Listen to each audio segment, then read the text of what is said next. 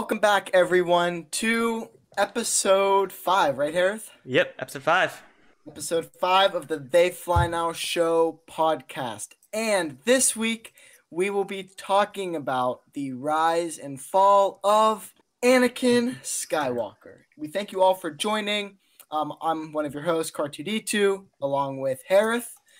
And we have some awesome guests today. So let's just get right into it. Um, I'm just gonna ask you guys who are you and um where can we find you and what got you guys into Star Wars? So let's start with Zelly. Okay, starting off. Um, hi guys, I'm Zell, or probably better known on YouTube as Gaxelle. Uh, you can find me on YouTube with that, or I also stream on Twitch under Zell X E L L L E.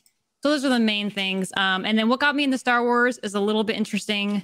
I obviously grew up with like the prequels; those were my era movies. Um, saw those originally in theaters. Honestly, didn't think much of them in like a grand scope. I'm just like, ooh, visually very cool on the screen.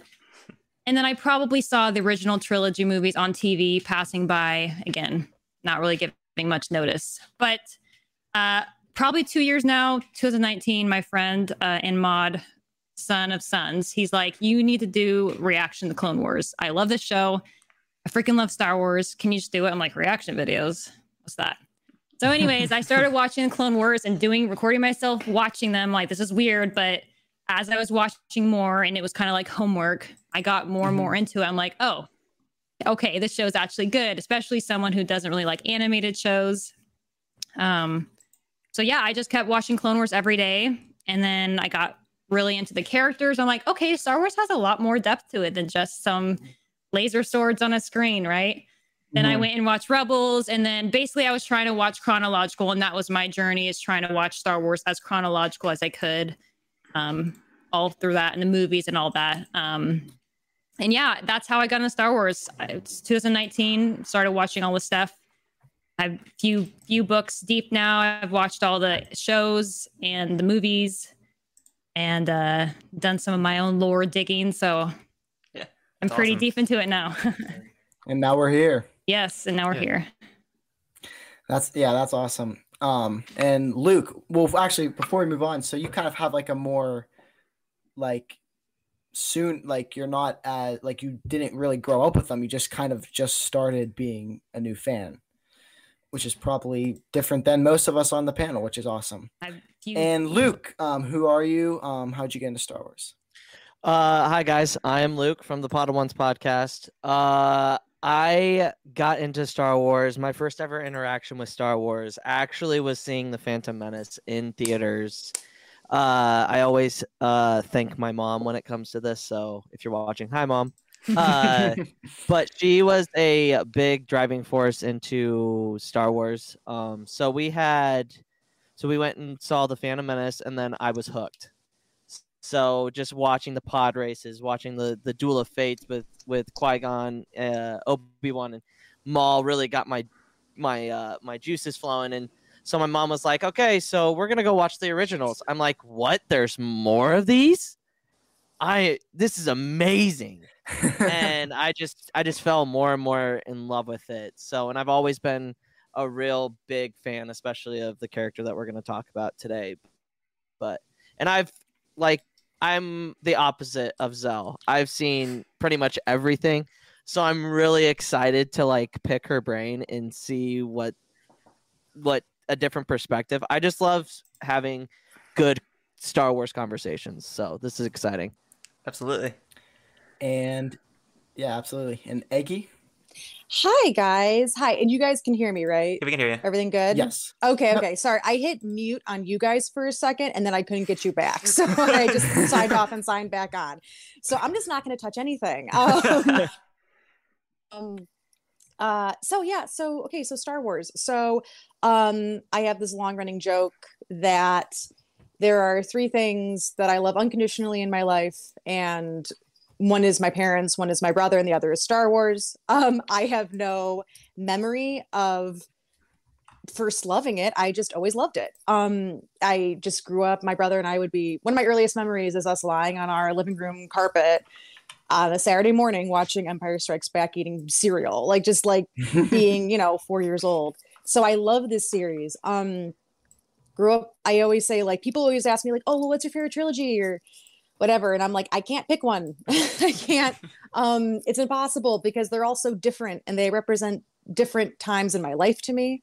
Um, the original trilogy was my childhood, the prequels were my early adolescence, and the sequels were my early adulthood. They're very different um they represent very different points in my life and i just love them all so much um so uh and i'm mostly on tiktok just doing star wars stuff uh love it i'm a big fan of a lot of things but it's always mostly going to be star wars on my page and i love anakin and i think he's uh a complicated character and i think that the fandom that surrounds him is very complicated um but that doesn't make me love him any less. So I'm excited to talk about him today.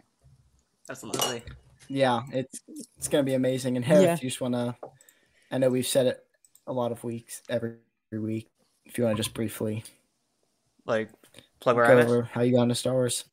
Uh, yeah. So same way as like, well, basically, I got introduced when I was about five. Uh, I got introduced with like the 2004, 2006 DVDs of the original trilogy. My father was a huge Star Wars fan. Basically, plucked me through the TV when I was like five. And was like, "Yeah, you're gonna watch this," and I'm like, "Okay."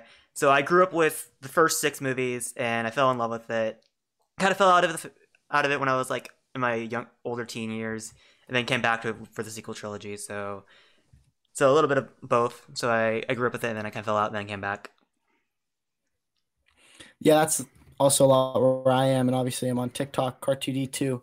Um, yeah, same here. I grew up with it. Dad showed me them when I was a really young kid, then kind of fell off for a few years, and then saw Force Awakens in theaters, and then it was like a nonstop uh, grind ever since.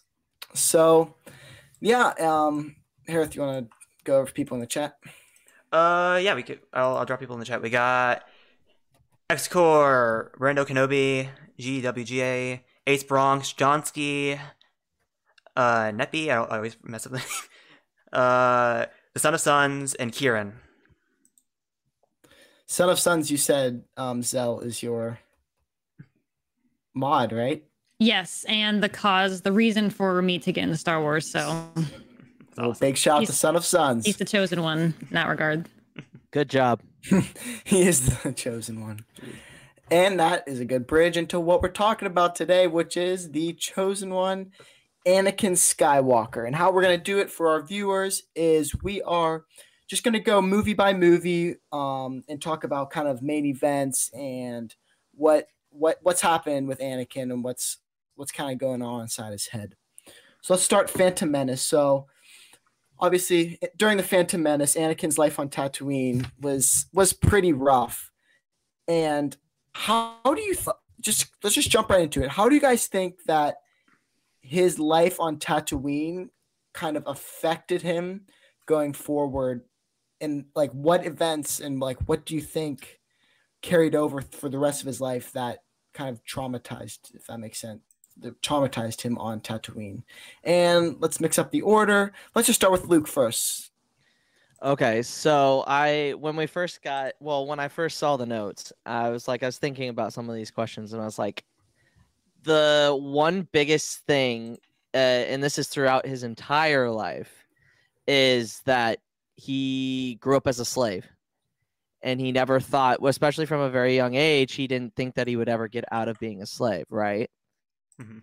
So fast forward from no, hold on, we'll wait on that one. So basically, the one thing that is off, always a constant for Anakin Skywalker as his psyche is that he he knows he's special, but he doesn't know how to like control it and really control his emotions. So when the Jedi pick him up, especially Qui Gon, they look and they they don't they see like the hesitance of like we know he's special, but there's something off about him.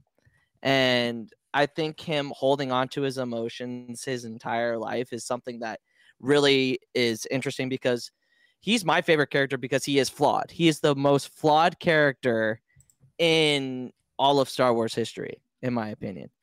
And it's very compelling because not everybody is perfect, or you have a you have an expectation that you're supposed to meet, and then we don't meet it.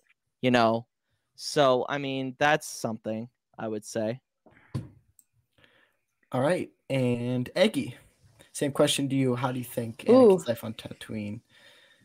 Um, so it's yeah, and Luke brought up also, by the way, hi Luke, and and you go by uh L or Zell. Zell. Zell. Yeah, okay, I yeah. thought I heard. I was like, it's not L, it's something else. No Zell. problem. R2D2. It's so nice to meet you guys. Yeah. Harith is so finally nice to see your face. Uh, this is great. Um, okay, so, oh God, okay, so Phantom Menace. It's you know, and Luke brought this up, and it's and it's a complicated sort of part of Anakin's the way he's portrayed on screen and the way his his childhood was. But you know, Anakin was a slave, and I think that a lot of times people kind of in a way kind of weirdly sort of forget that aspect of his life because to, to george George, George Lucas, um, do I think he had the best insight on what a slave's life was or how slavery sort of operates? Like, do I think he was the best person to to kind of translate that for the screen? Um, no, I don't think so. But you know, because to George, like I, I had a very I was rewatching, you know, the Phantom Menace a while back, and I had a very interesting kind of thought where I was like, the way George sort of perceives slavery in the galaxy is very um sanitized. It's very it it seems closer to serfdom than it does to actual slavery, you know. Like there are like children playing and like and Anakin, I always joke how like when Padme and Qui Gon walk into uh, the shop, Anakin's just sort of like drying like a glass, like he's a grizzled bartender. like he's like, hey, like, um, and it's not that he and Shmi are happy or that you know, but there there there isn't really anything particularly that's that seems to be particularly harrowing about their life on Tatooine. Now, do I do I wish that George Lucas went all in and portrayed Anakin and Shmi's life and slave life in general on Tatooine as a harrowing, horrible experience. You know, no, absolutely not. But I do think that because of his sort of sanitized kind of approach to it, um, a lot of people sometimes forget that that Anakin was a slave in, in a kind of a weird way. It seems more like an inconvenience than anything else. Like it, it almost kind of seems like he's stuck in this small town. and he's like, I'm gonna move to the big city one day, kind of energy. But um, which is why in later on in, in uh, Filoni's Clone Wars, where they go to the slave planet and Anakin is so angry, it kind of He's so hits. mad. he's so mad. It it hits a little different. Like and Ahsoka's like, whoa, like what's going on? And Obi Wan's like, oh, you didn't tell you. Okay, like don't bring it up ever, Yeah. like ever, like you know. Um, I actually kind of liked that approach to his sort of feelings on on the slave trade is this very angry approach, and and it's like, but um, but regardless, you know, as sanitized or as kind of PG as as sort of his port- the portrayal of slavery on Tatooine is, it affects him. It is a stripping of his identity. Um, he and then it's it's very interesting how he basically goes from one sort of position where he has no identity to kind of going into this other organization, the Jedi, where arguably his he doesn't really have an identity there either. Like he he's part of a collective and it's much healthier and it's much more supportive, but um you know, I can you can sort of see his struggle for his identity sort of carry through in the later movies, and that's kind of the starting point for it. Yeah. Yeah, yeah, for sure. And uh, Zelly or Zell. Sorry, yeah, no, you're it's, Zell. it's perfectly fine. This is my fault. Um, there are people who call me Zelly too. So, um, and a good reminder when you mentioned the Phantom Menace uh, to the severity of the slavery. Um, I recently rewatched too, and they said, "Oh yeah, we have a chip somewhere in us that if we try to escape, we'll explode." Right. okay. So that kind of shows the intensity. Like that was like just snuck in there. So it kind of shows the intensity of like they are like they are slaves. Literally, they will die if they try to run away so Suicide Squad. it's yeah pretty pretty intense there um that i'm like oh it's kind of like a really dark seed they planted in the rest of this movie that's kind of whimsy and more lighthearted. But um, but yeah, on, on to like I think uh, clearly, obviously, the slavery is a big part of his childhood, but as kind of the beginning seeding of his hatred, like anger is in there, but like he is hating everybody that he interacts with. Basically, it's just his mom and his friends that kind of tease him. You know, it's in a kid way, but they don't understand his obsession with the pot with the pods and stuff. Um, and it's hard to probably have like a relationship, um, a normal relationship. Emo- I mean, Anakin, as we see, is a very emotional person, and when he's young and as a slave, he can't really express himself fully.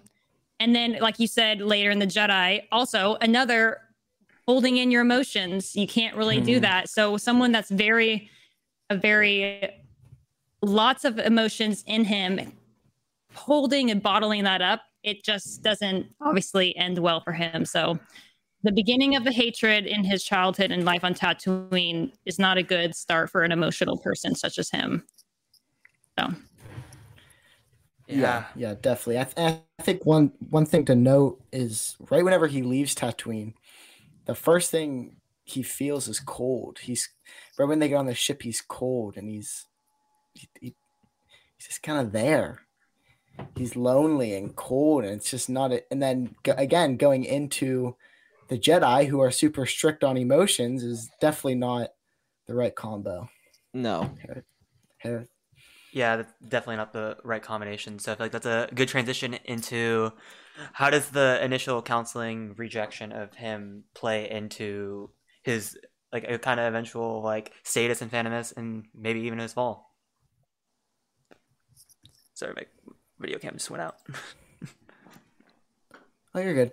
Yeah, so um, let's start with who did we start with last time? Luke. Me. Luke. Let's start with um, Zell. Okay. Um, I was initial council rejecting Anakin. Um, you know, again, maybe this first kind of, you know, Anakin finally kind of got a taste of some choice in his life, right? Slavery, you have no choice, except this pod thing was like his fun outlet. Um, mm-hmm. Kind of accepting his freedom, but again, your freedom to a point, you have to join the Jedi Council in a way, right? Or the Jedi, sorry, Order. So he's like, okay, cool, I want to be a Jedi Master. And so the initial rejection doesn't feel good because he's like, wait, I thought I got all my choices finally. Like, and so again, an emotional, frustrated, and angry teenager essentially is being told, sorry, you don't get everything that you want.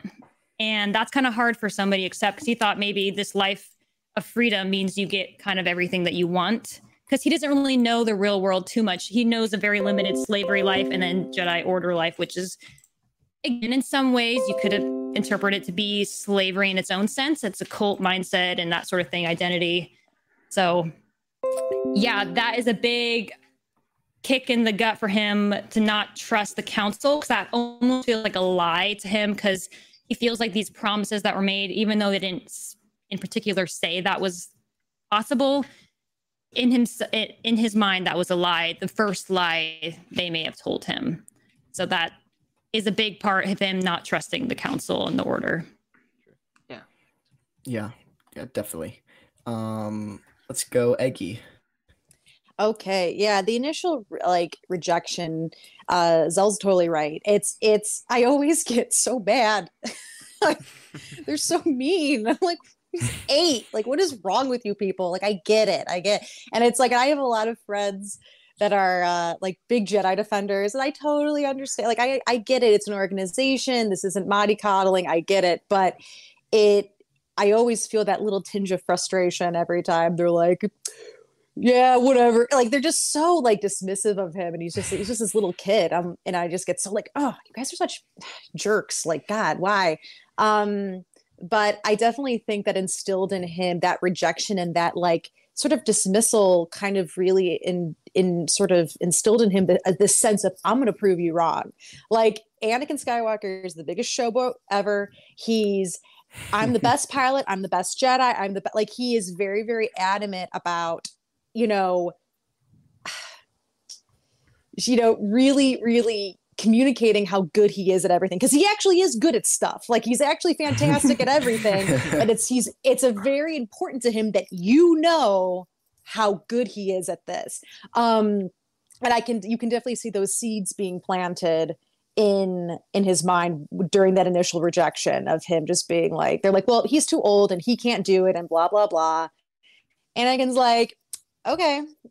Like sure sure sure. Like okay well check in with me in 10 years. And we'll see who's laughing. And uh and you can kind of see that resentment in the jedi too. They they, they there's a lot of members of the jedi council that we see who are kind of resentful that he is as good as he is. Um and Yeah. that's on them honestly. Yeah. Yeah, for sure. And Luke? So this is the beginning domino of him not trusting the Jedi, like Zelly was saying, and Eggy was also saying. This is basically uh, when he's taking the test. They're they're doing the guess what this is a ship, and he's getting them all right. And you can kind of tell when Mace looks at Yoda, and he they're kind of surprised about it because they don't think he they, they don't they're like there's no way this kid's the chosen one. There's no way. It's just a prophecy. Like there's no way. And ultimately in the end he does prove them wrong but in the time they they're like just like Eggy was saying they were trying they were very skeptical. They're the prophecies never really come true in the Jedi order. Like there's a whole bunch of them who knows if they're all going to come true but I mean, that's the first seedling that really pops in Anakin's head. Like these people, they they don't trust me. They don't they don't understand me because we have to remember the Jedi t- took young like when they were first born, so they never had the connection of having family, and that's something that Anakin has. And it's really vital to his character that he will do anything for any any of his friends or any of his family. That's that's kind of like the Skywalker DNA. Like you are a Skywalker if you have friends or family and you try to do everything you can for them. So, I mean, it's more or less just like the beginning of the misunderstanding of Anakin Skywalker between the Jedi Council, really. Yeah. And that's kind of a good segue talking about family into what we want to talk about next, which is I mean, this question's been asked probably so, hundreds of times everywhere, but it's it's really important, and that's why we kind of left it in. Was at the end of the Phantom Menace when Qui Gon dies, Anakin's kind of um, father figure, or that the father figure he would have had, dies. And what you how how do you guys think that would have played out differently? Because it, in my opinion, it definitely would have played out a lot differently if Qui Gon died. So, um, Eggy, right? Yeah, we're on Yeah. Eggy now. Yeah. To start off. Sure. Uh yeah, it's um uh I mean we've all seen the Filoni interview, right? Yes. Where the or the round table where they're talking about it's Mhm. the battle for the soul of Anakin Skywalker. And it's oh, it's so cool. Um oh absolutely. Qui-Gon is is tied with Luke as my favorite Jedi. I love I love Qui-Gon so much. Um and if he had survived eh, Anakin would have had a completely different trajectory. He would have had a completely different fate. Um, and Obi Wan is an amazing Jedi. I I love Obi Wan so so much, but and and I always I always feel bad kind of saying that because it it I don't want to imply that because Obi Wan trained him, Anakin fell to the dark side. It's like no. At the end of the day, this is Anakin's choices. He and we and we can point to all different the, all these other different kind of outside forces and effects that they had on his life but at the end of the day it's his decision it was his his choices that led to this that's what i say as someone who loves the baddies and loves the villains like i i always feel the need to sort of make sure people know that i know that yes Yeah. this is their decision um yeah so uh I think that if Qui Gon had lived, it definitely would have changed. Uh, I think Qui Gon would have picked up on the warning signs a little bit faster. Um, and while Obi-Wan is more of a brother to Anakin, I feel like Qui-Gon would have really been able would have been able to really deliver on that fatherly um guidance and sternness, like kind of really shutting down or kind of finding a solution to Anakin's more troubling behaviors. Yeah. Um yeah, for sure.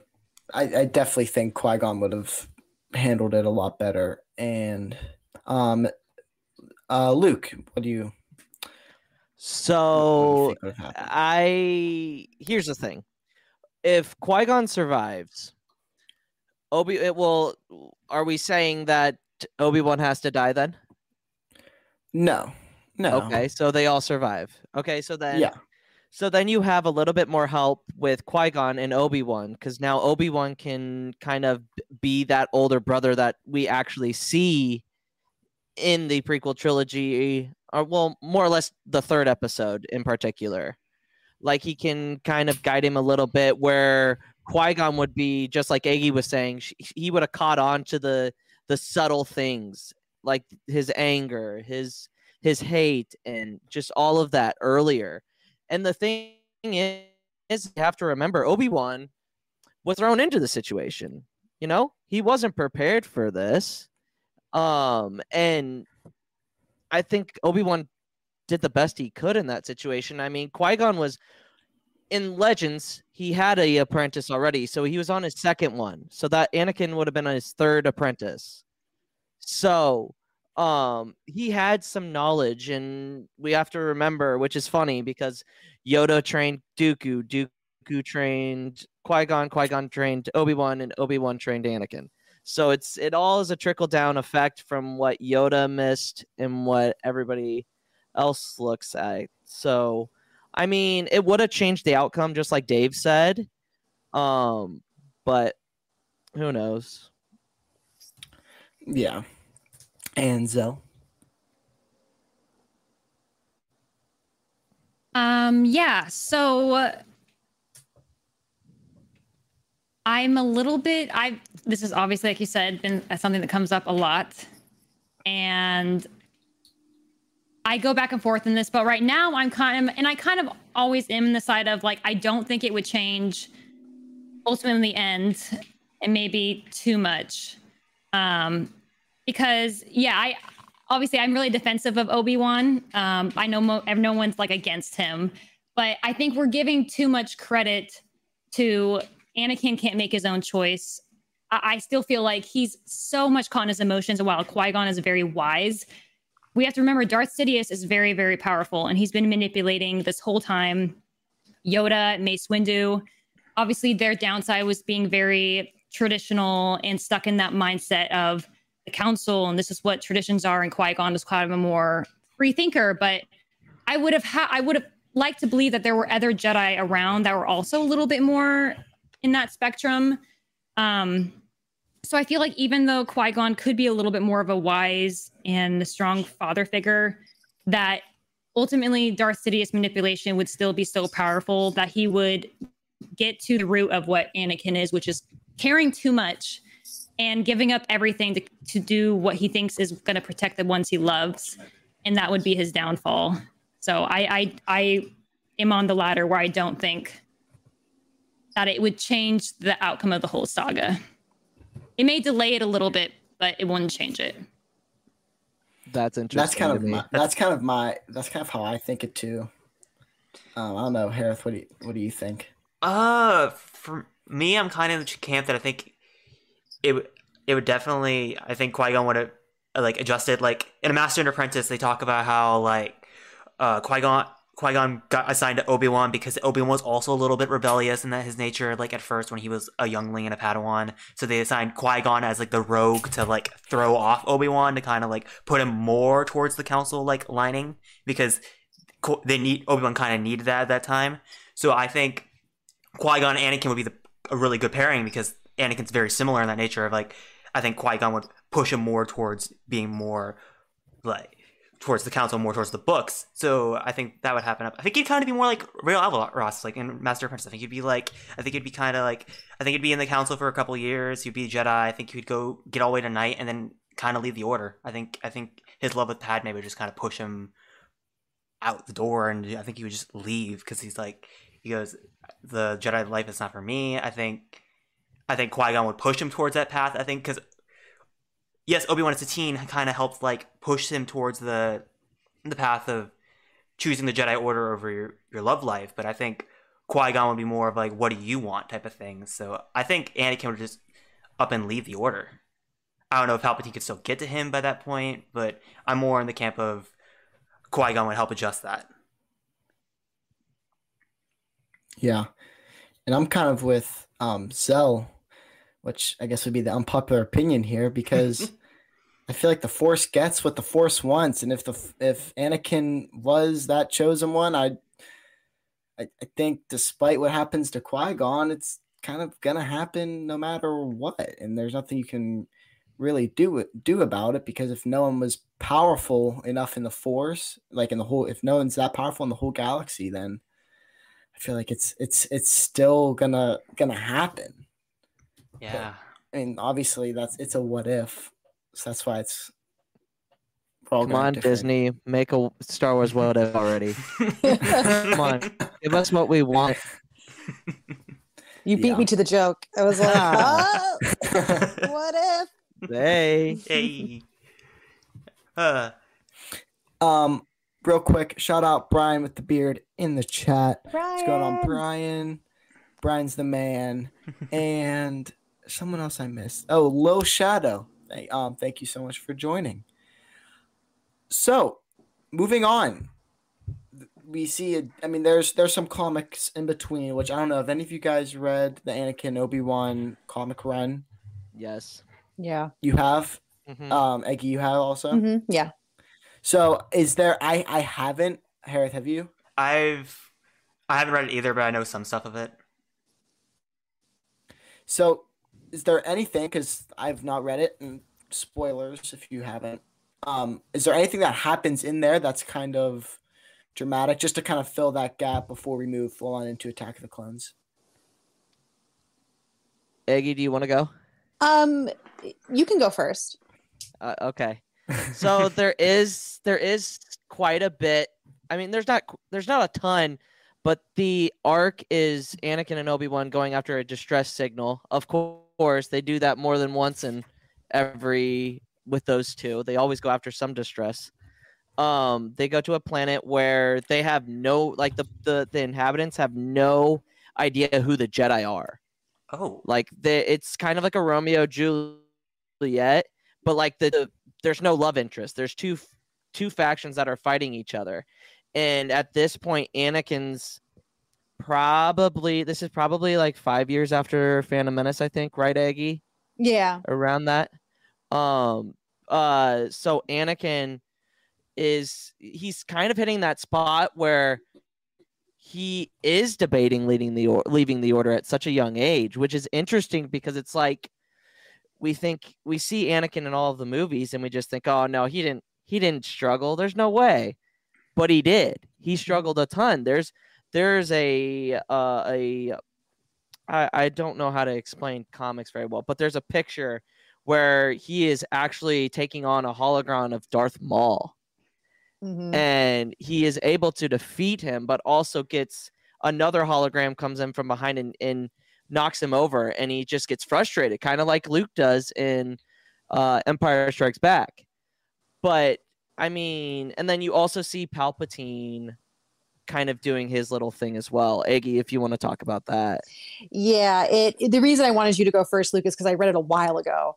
Um, mm-hmm. and so I, I can't but yeah, hearing you go go back in on it, yeah, I'm remembering a lot of other stuff now. There's it's really, really interesting seeing Anakin's self-awareness. Um, it's he's not I, I sometimes think people kind of lump Anakin into like like kind of like this dumb guy or something like I don't know, like or he's only driven by his emotions and he just can't think or anything. it's like yeah. no, like Anakin is a deeply intelligent person, and he's a very even though he allows his emotions to get the, to get to get the better of him, it you know I, I actually think he's kind of emotionally he shows these these like sparks of deep emotional intelligence and that's definitely happens in this comic where he looks at obi-wan he's just like i like i don't know if this is the right place for me and i don't think that i could be what they want me to be. And i i think i should just go now you know like it, which is also intense for a what how old is he? 12 years old? Like he's a kid. Yeah. and you definitely see the foundation of palpatine's grooming um and just that slow poisoning. I i always say that anakin anakin skywalker is a good man but he has a poisoned heart. Like Oh, yeah. it's he there's there's just this this this god this chasm he can't bridge. And palpatine definitely feeds into that and instills in him that sense of you know god he's such a he's such an asshole. He's just like he's like oh my boy and i need your like i mean i know this is this is revenge of the sith but he's like i need your help son. I'm like fuck you. Like Yeah. with your dad shit like you Yeah. know he wants a dad and he just Yeah. feeds into it and just i'm so proud of you and you know and like oh you have so much promise like oh god it's just such coded nonsense bullshit Bullshit. bullshit Yeah. and we're talking about palpatine so i've started swearing so you know we're, we're getting to the the heavy stuff when i start swearing yeah. But it's a No. it's oh it's i almost knocked myself over here but it's a it's a wonderful comic and it's um and it's short It is so very I short. recommend everybody pick it up. I got it like super cheap off of Yeah. like, you know, thriftbooks.com. So Mhm. yeah, it's a it's a wonderful comic. It has weirdly mixed reviews online, but I'm like, plebs, it's good. Yeah, I enjoyed it, and the best part about it is the it, it which is funny because it's Palpatine. The Palpatine stuff is so interesting because not to take it back to Phantom Menace, but the real manipulation starts when he says, "We will watch your we will watch your uh, exploits with great interest." Mhm. Boom. There's the one. There's the seed. There's the seed. Yeah. So he in the comment he he he takes Anakin down to the slums of Coruscant where all of like the grimy like think of 1313 the video game that was never released which should have been that's the place he took him he took him to a bar what? of all places to show him that there are that not all people are, are good that's that was the point of the lesson he sat him down and said this is th- these are the people that we represent these are the people that that are in the republic and and this is the lower this is what you don't see every day wow. He And straight up like took him to like a low income area. oh yeah. People are desperate and have to survive. He's like, they're just like really horrible people. It's like you are the worst person ever, Palpatine. yeah yeah Thanks. yeah yeah He thanks took him pal. to the hood. Took him Yeah, the hood. for so it really shows yeah it really it really shows like the manipulation and like him really being the master manipulator that we ultimately see him being and like Eggy said it's it's so hard because it's like Anakin just wants to do everything right and Palpatine just plays on it so I mean I would highly if you're an Anakin Skywalker fan if you like Obi-Wan it's also really good built building relationship for Obi-Wan and Anakin as a, as as a as a tandem as a duo. So I would highly recommend it as well. yeah. So I think that's Wow. a good transition point. I know. What? Yeah, and that wasn't. We weren't even going to talk about that comic, but I'm really happy I brought it up because that's that's a, great. I might need to go read that. And Yeah. yeah, Harith. Uh, yeah, I feel like uh, that I'm definitely gonna go out and read it when I get a chance. Uh, I think that's a good transition point into Attack of the Clones in general. And I think uh, I gotta Yes. ask uh, how. Sorry, let me cut you off. No, no, you no, you go. Yeah, You got it. So we see in Attack of Clones like how Palpatine kind of manipulates the Council into pairing Anakin and to go up on this mission with Padme and and like and like the whole events of him seeing his mother dying and and him pushing Padme all the way to Tatooine and going on this vengeful quest just to find his mother dead in the, uh, the little Tusken Raider hunt. So I gotta ask, how did Shmi's death affect Anakin mentally? Uh, we'll start with Zell because I feel bad growing on that entire discussion. Yeah, sorry, Zell. Yeah. Oh no, it's okay. Uh, my dog was telling me she had to pee, so I was telling um, my husband. But so you're this is the Shmi question. yes. Okay. Um yeah, well, I would say this is probably Anakin's probably second death that mattered him, but his first that really dug him because obviously the first one's Qui-Gon and while they didn't have the foundation that his mom did, this was somebody who's like, "Oh, my first kind of father figure or somebody a older respectable man that appreciates me and wants to take care of me and takes me away from this life. Um so that's kind of the first one. But obviously his mom like the one that was always there for him the one that he felt he kind of left behind. He's like oh i'll will i see you again? And you know not really knowing for sure uh yeah we obviously saw how that affected him mentally um due to his other actions later. It kind of just festers in more of that anger and the hatred and especially being his mom back to the roots of that hatred in that slave life right? Like and then he takes it off to the first thing that you know is connected to that death. Like he just acts. He just that's his first time i think he like fully acted out in this anger. Now that he has all this knowledge and this lessons and um i think i'm getting off track but yeah. No, you're good. No, you're good. yeah so it's just it's just yeah having the first really impactful outside of qui-gon that just r- sends him down. I mean we obviously see in reality how um losing somebody loss affects people and they go through these steps. So he hit that stage of like shock and then like ang- like sadness and then like anger. I don't remember the order but I think anger is relatively early on in mornings like last. So he acted when he was angry because now he's like, well, now I can do something about it. I'm not a slave anymore. I have these abilities.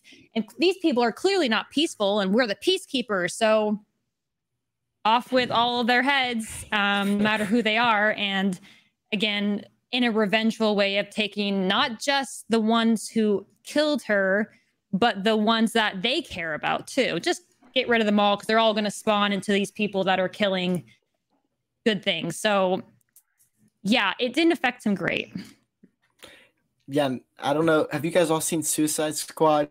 Because what's the one quote that Peacekeeper? I was just I didn't see the second one, but I saw the. I think it was in the trailer, so you guys can say it, right? What is it, Eggy? Do I- you, he do you know says, the exact quote? I don't care how many men, women, and children I have to kill as long as peace is like a is like kept for peace. Like I was just thinking that. I'm not gonna lie. When I heard that quote, I thought of Anakin. Like, Yep. Yeah, That- like I thought. I'm like, that sounds like Anakin. Yep. that sounds like For sure.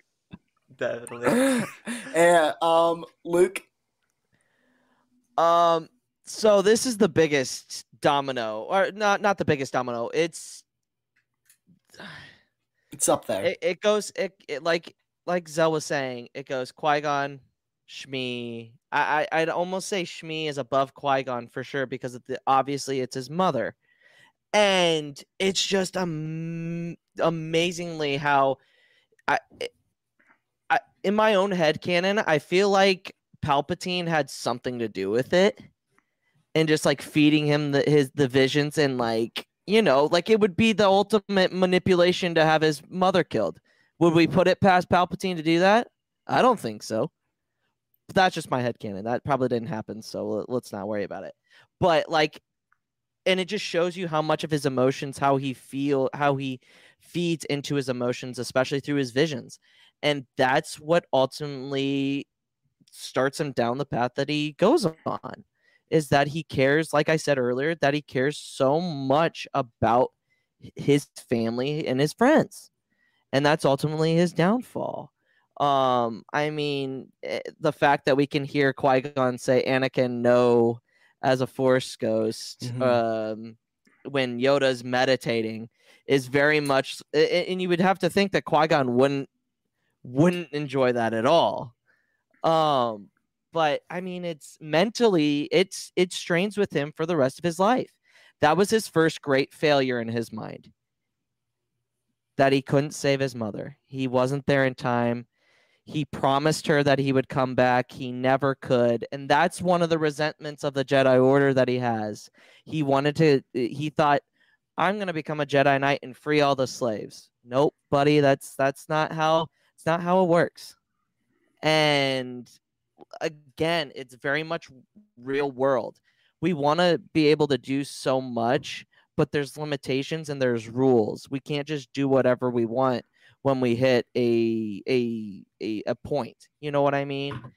And him feeding in, and like Zelly said, that is the first step of him feeding into his emotions and and him thinking, "Oh, I don't have any repercussions. Nobody's going to know about this." Like and then he comes back with a dead body and you start to see like the weird like you can you can see it click. That's Vader when he gets when he gets angry and he's like I, I like he feel he says that I have no remorse I killed the women. I killed the children too. Like, and, and he said, I slaughtered them like animals because they are animals.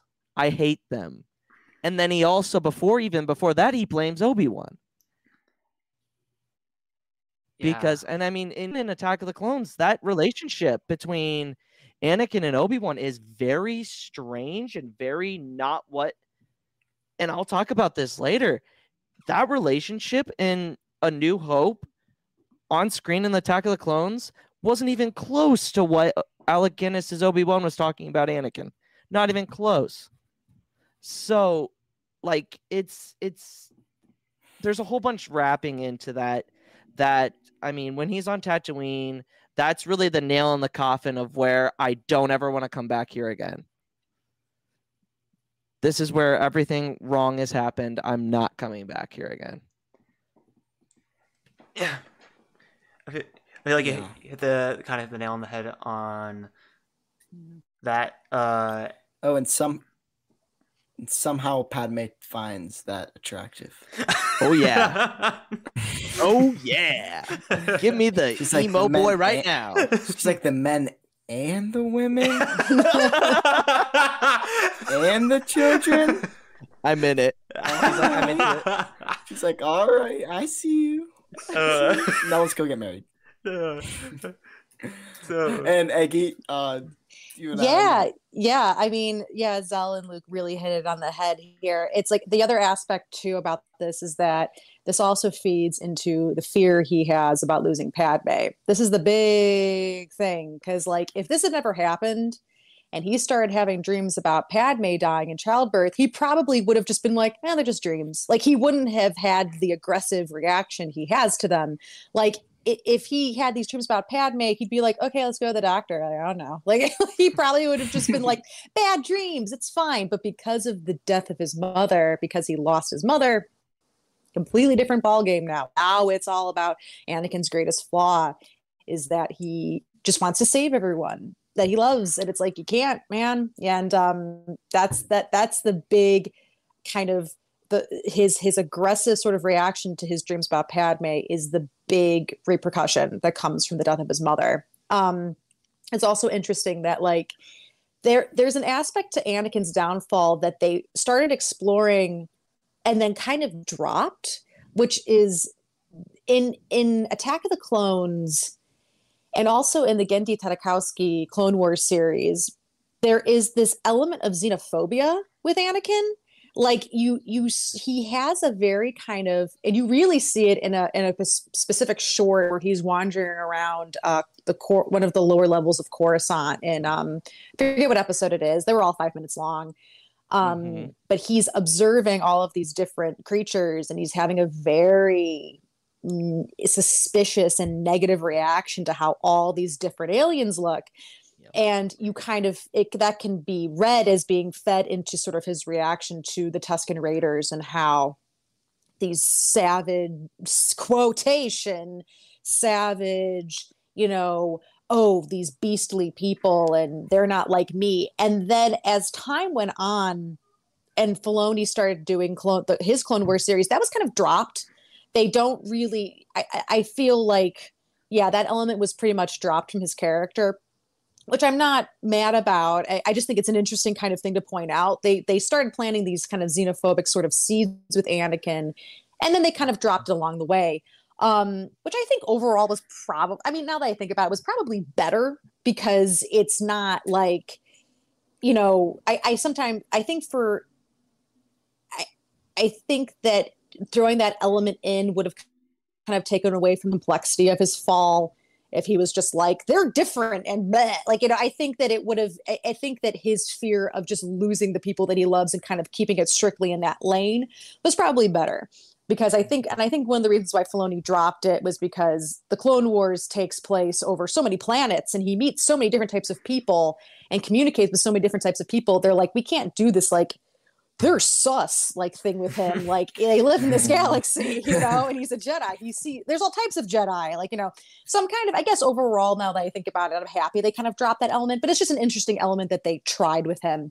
Um, that's totally veering off course. I apologize, but uh, no, you're all good. Yeah, but I, yeah, yeah. I mean, that would make sense because I mean, I don't know who his original masters were, but he had aliens kind of mm. be his controllers, right? And obviously his nemesis on the pod racing was an alien and it was a Hutt owned planet. So a lot of aliens and he sees those as the enemy. And then yeah. it was just humans that came to see him, like an angel, right? And all these were humans that came. So he's like, oh, these are the Jedi. So, and I'm glad I, I agree with you. I think it was good that they later on down the road, because yes, he goes to many planets and sees that, oh, this isn't just aliens. This is just that planet and that lifestyle. And other planets don't have slavery and stuff.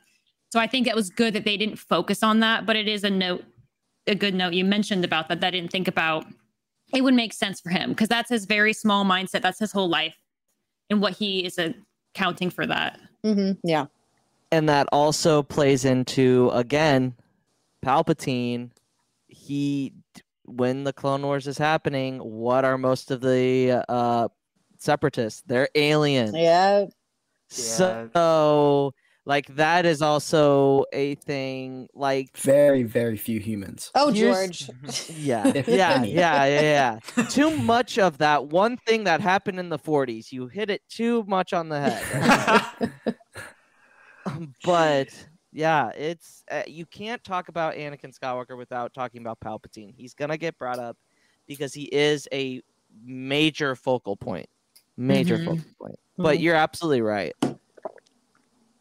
I want to make a quick note.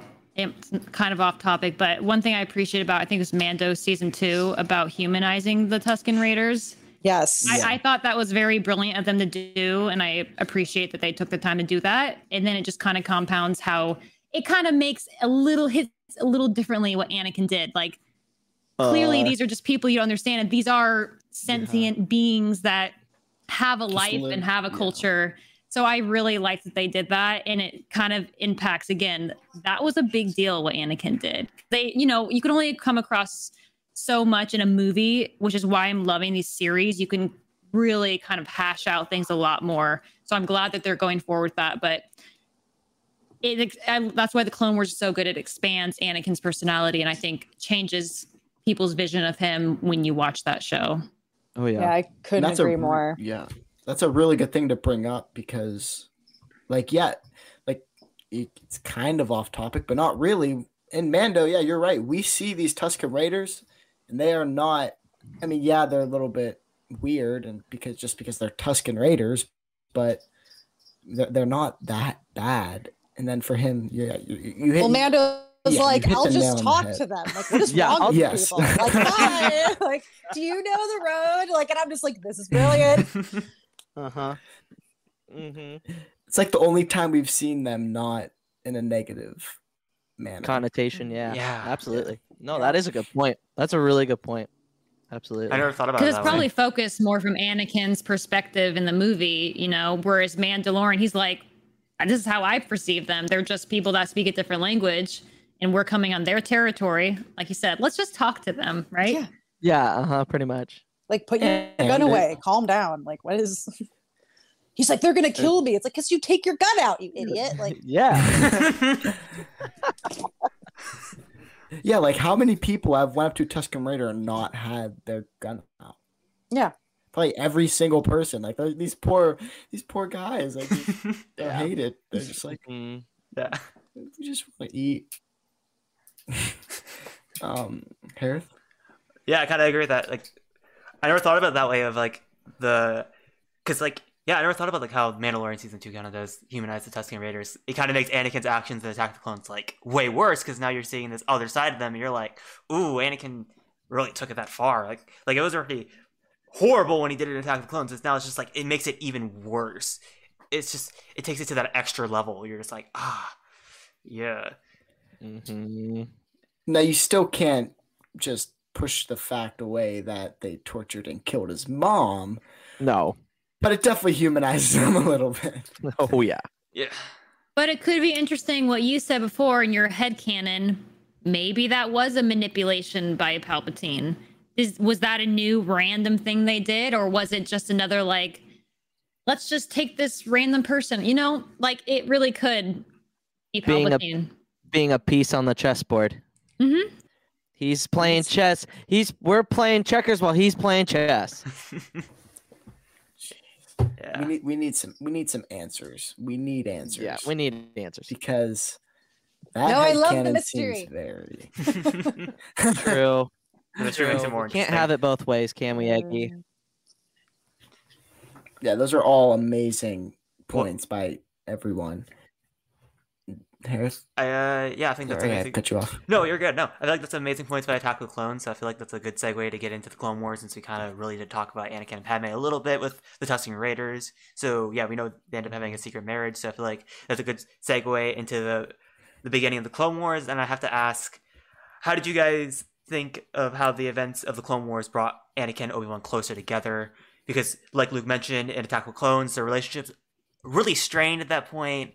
They're very disagreeable. They're like very I don't know, it's like Obi Wan's kind of trying to like act like the father, but it's not really working. So I kind of want to open up the floor uh, to Luke since he brought that point up originally. So, Luke, what are your thoughts on the events of the Clone Wars bringing Obi Wan and Anakin closer? So this is my take that the star that that the Clone Wars as a, a as a entire show saves saves the prequel single handedly because like I will go back and and there are people in some of the TikTok uh community that throw this at at people like well like uh, if you're going to get technical then the, because there was a conversation where I was like if you don't pay attention look at the relationship in the prequels. It is nothing like what Alec Guinness's Obi-Wan portrays Anakin as.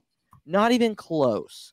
So like to see that Anakin and Obi-Wan have a big have, have a back and forth can jab at each other but can also joke.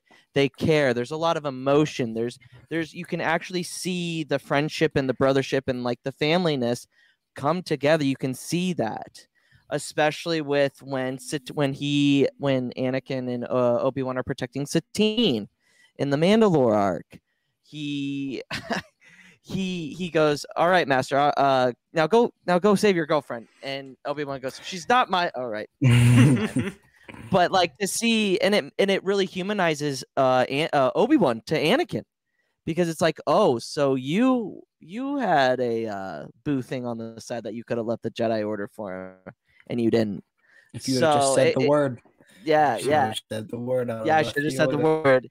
But so, I mean, that really humanizes it. So, like, you can see the relationship really come together that you couldn't see in the prequels because it's you go from you go from uh Phantom Menace them learning about each other, Obi Wan being resentful because he's got to take on an, on Anakin because he's got to do what Qui Gon asked him to, to Attack of the Clones where they're at each other's throats, and then Revenge of the Sith where they're all buddy buddy, but you don't get to see that development, and that's what the Clone Wars gives you, and that's why I think that's that Clone Wars really did a good job for the saga as a whole, and especially the prequel trilogy. yeah, Yeah, I, I would definitely have to agree with you that the Clone Wars kind of saved the the prequels, especially in the sense that there is there's a huge gap between Attack the Clones, Revenge of the Sith. Where like why why they have so much tension here and not there. And um, let's go to Eggy. Sure, of course. It's yeah. I mean, eh, Luke is right. It's it's the greatest gift that the Clone Wars gave us was time. we have time now, time to explore these relationships, time to you know you know see them grow, see them develop. It it reminds me of kind of this aspect that like my husband always says this, and I agree with, and I, I have to say I pretty much agree with him. The idea of Star Wars trilogies needs to be left behind. Um, three movies isn't enough time. It, it Couldn't worked- agree more. Yeah, it it worked really well for the original trilogy, the the way the trilogy structured. It really worked for the prequels, and it doesn't really work for the sequels. Um, at least in the the jump between the Last Jedi and the Skywalker. Me, I'm like, man, we sure do need one more movie, you know. And I think that goes for the sequels. That goes for the prequels as well. Um, and not even four movies. You could do like five, six, seven. I don't cares? Like, but Mhm. the concept of trilogies needs to be kind of left behind. Um, I hope going forward they kind of sort of decide to sort of put a put the kaputs on that. Um, but yeah, the Clone Wars gave us time. It gave us time to see the these characters in many different situations. It gave us time to see the relationships with each other, the relationships with other people. Um, Ahsoka being added to the group is perfection because we get this point of view character. We grow up with her. So many fans grew up physically with Ahsoka Tano. So you get that element thrown in. And and yeah, like I mean, you just get more scenarios, more adventures, their relationships with the clones, everything. So by the time we get to the Revenge of the Sith opening, you believe it. You believe their camaraderie. You believe their banter, and it, and and you believe that betrayal. So yeah, it's it's it did everything. it really, really was the set. The just the just the best thing ever. Yeah, for the for the prequel trilogy. Yeah, Yeah. yeah, for sure. If I have to agree with that. Uh, Zell, uh, uh, what are your thoughts on them bringing it close together? Yeah, so I mean, as they said, time time helps everything. Again, these are strangers to each other and Anakin, who is a very strong-willed person, now has to listen to another person that's new and he's probably a little bit thrown into this as we saw. So they're both just getting an understanding of the relationship. This is a master and student. This is kind this is friends. This is how is how are we going to interact with each other? What's the rules of um, master and apprentice, and they just they're they kind of figure out their footing. You know, you know. At first, it's Jabin like, you know, maybe he's being bratty because he doesn't want to listen to rules, and Obi Wan's like, you should always listen because, you know, he's fairly young for being a master as well. Again, thrown into this. So we get the time as expected, and as I would glad that they did this reality of relationship and it's interesting how they kind of show the difference between Attack of the Clones and um, Revenge of the Sith. And the Clone Wars obviously filled that gap. Um, we just saw the natural growth, and they're like, okay, we're figuring each other out. We realize we can get away with some sass and some comments, and we can read each other's bio, like you know, um, lang- body language and and comedic energy. So, and it works for them. Like, I think it's um, Obi Wan kind of at least towards the end of the book, I think Master Apprentice, he starts out really strict and then he gets a little bit more sassy in the end. And so I think he kind of doesn't know how to be, but now he's like, oh, I can be myself. I can relax. And then Anakin can relax and they can just enjoy each other. So um, that definitely just brought them together basically his time, which is natural. And so I think it was just a natural way to tell the story and and you know I, I i don't think there's much more beyond that. Obviously they're going through hardship together but i think they just kind of rely on each other and it does seem to more of a camaraderie ship versus that strictly master and apprentice. He's he's learns from his wisdom obviously but I think Obi Wan takes from Anakin's knowledge too, and his his uh unique perspective to things. Even though he pushes back a little bit, it kind of gives Obi Wan growth for sure. And it, and then I think along with the Ahsoka, they kind of keep Anakin in check a little bit. So it really plays off each other in that way. Yeah, Ahsoka's a huge.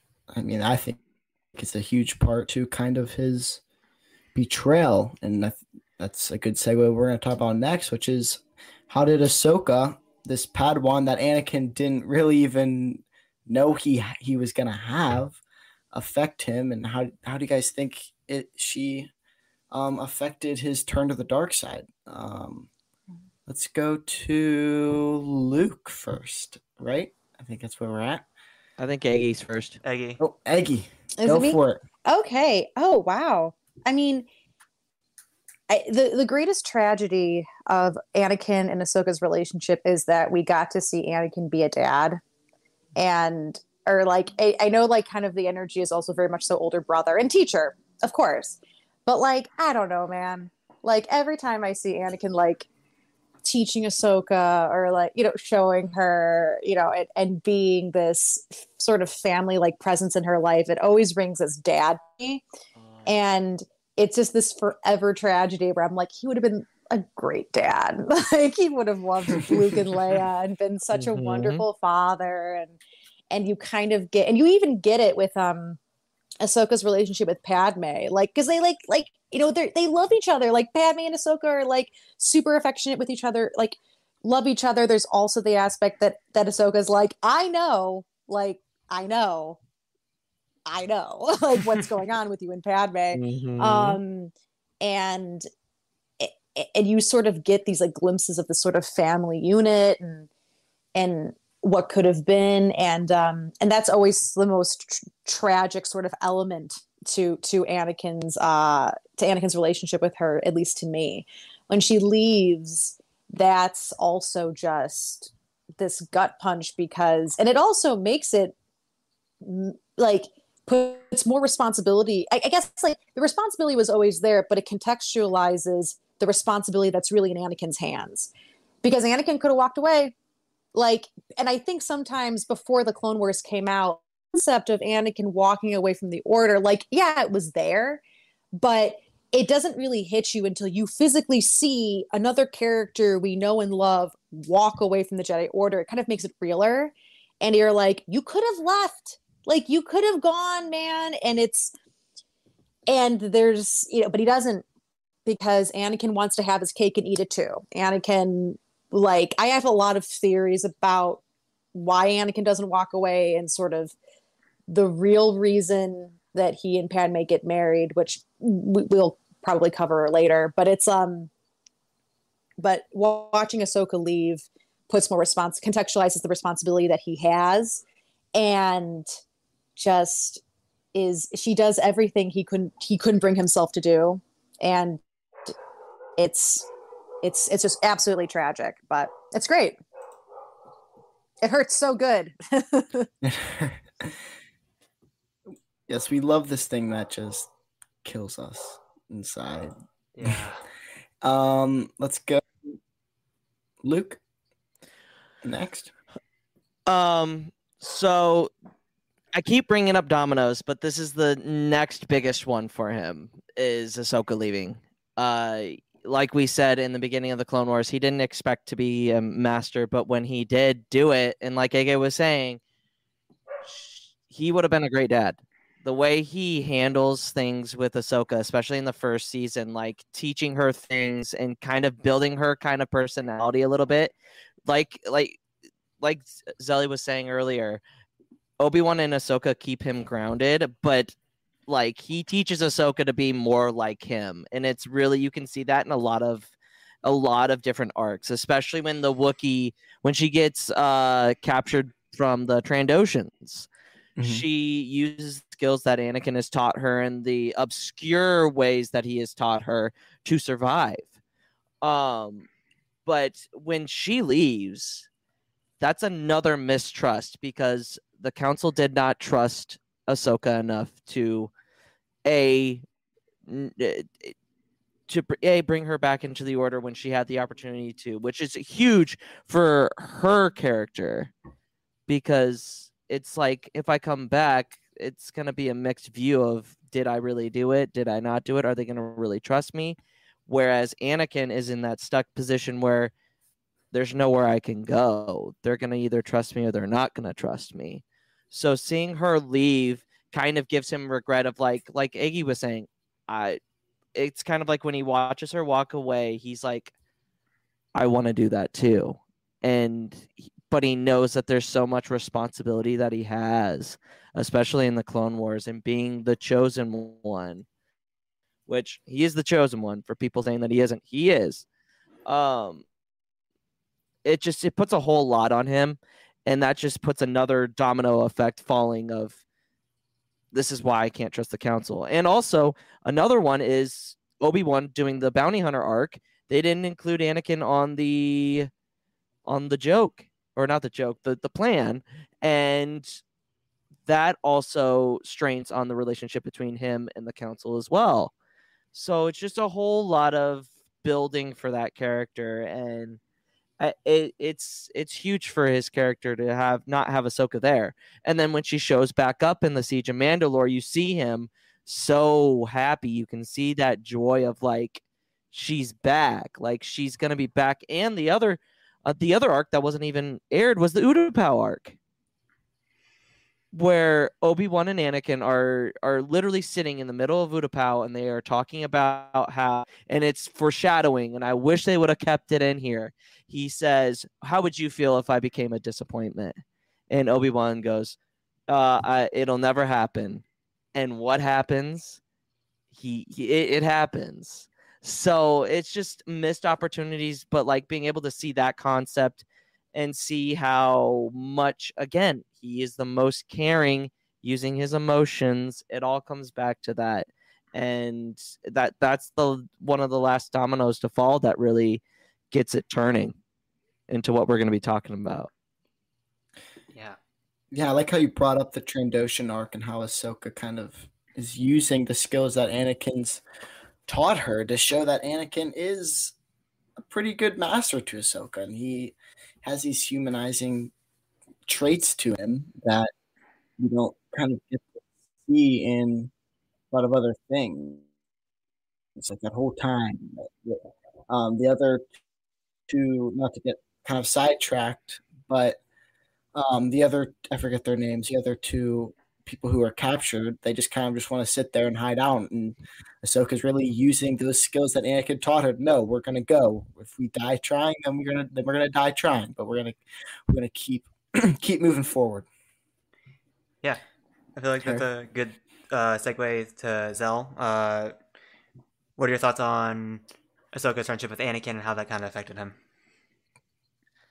Yeah, uh, everyone touched on good points about it. Uh, obviously, this was something that somebody that Anakin cared about, and we know how deeply he cares about people once he um, gets to know them and trust them. And especially, Ahsoka was kind of like a mini, mini Anakin in some ways. Like you can see they were playing off the comedy, and she was rebelling doing a lot of things that Anakin did. And again, like you guys said, taking the tools he taught her that was different than everyone else to survive, to think outside the box. That kind of really did her justice. Um, so he felt a very bond kinship with her and like familial bond. Obviously, um, I always saw as an older brother. Uh, there were elements when he was more kind of mature and had this like fear of like or like dying or something that you saw like dad mode come out, like very protective.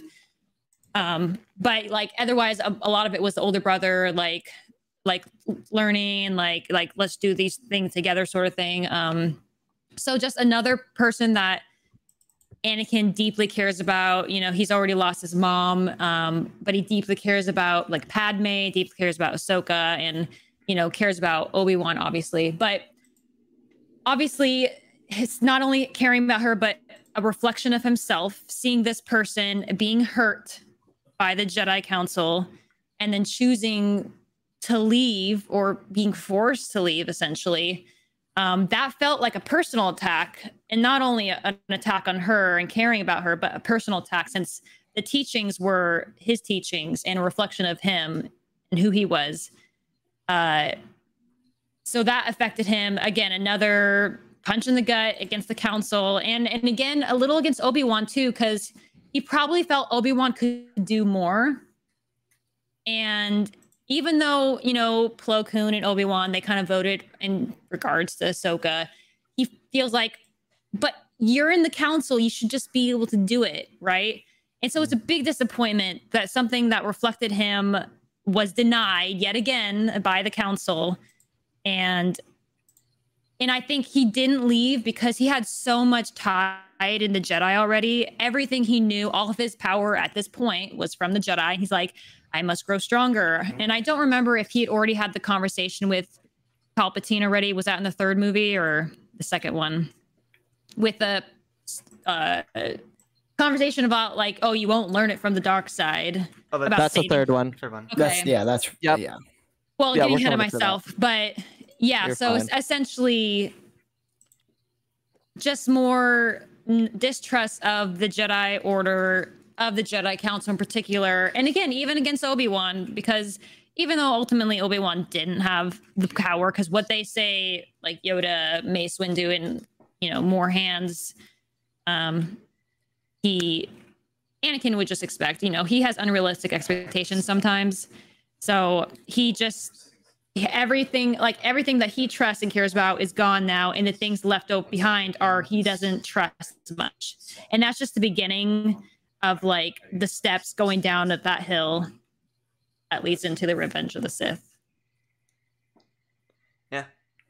Yeah. That hit the nail on the head. Um, and that's probably a good bridge. And if if anyone has anything else to say about Clone Wars, um, speak now or forever hold your peace. and I, all right, let's go to Revenge of the Um, Sith. Oh, oh, I might say one thing because we I don't want to discredit Padme because especially Clone Wars and obviously Attack of the Clones, they had a very unhealthy relationship at times. I would feel like kind of toxic. At least his his expectation of what a relationship is and how much control he can have over somebody because he's ultra protective. Um, Yes. that obviously caring so much about her and look good for her for standing up for herself and being like nay nay i will do what i want. I'm strong enough. He still constantly was like mm, like he wants to control because he's scared and maybe a little bit of control freak in general. So their relationship was a little bit on the edge of a little obsessive not super healthy in some ways. And that was not also great for his personality and are we, what's going to come for him basically an unhealthy relationship No, that's a good point. Just look at Clovis. What happens with Clovis? He he damn near beats the guy to death because he and it's not just once, it's almost twice. He does it in season 2 and then he does it in season 6. And and you're right, it's very unhealthy. But for some reason they make it work and it it really does they they really did a good job clone wars wise with padme and i you're absolutely right yeah, you really see how strong-willed Padme is throughout the entire Clone Wars, yep yeah. and it's some She's very much like Leia. i mean that it's way. gone oh yeah exactly which were her mom um, and obviously it's not all anakin. Padme sticks through it with him killing whole slaughtering people being obsessive. Like i said almost beating his ex-boyfriend. Like she sticks with him. She's like i love you. I'll forgive you. And like I guess I feel like she should be a little bit more like maybe we should separate or maybe you should think about things which wouldn't go over well with Anakin, but that's the issue is he has unhealthy expectations and and probably did not help his growth and how to deal with emotions as she just kind of like kept sticking with him no matter what he did. And so he didn't feel a sense of loss in that way outside of her physically dying. yeah So Hundred percent. yeah.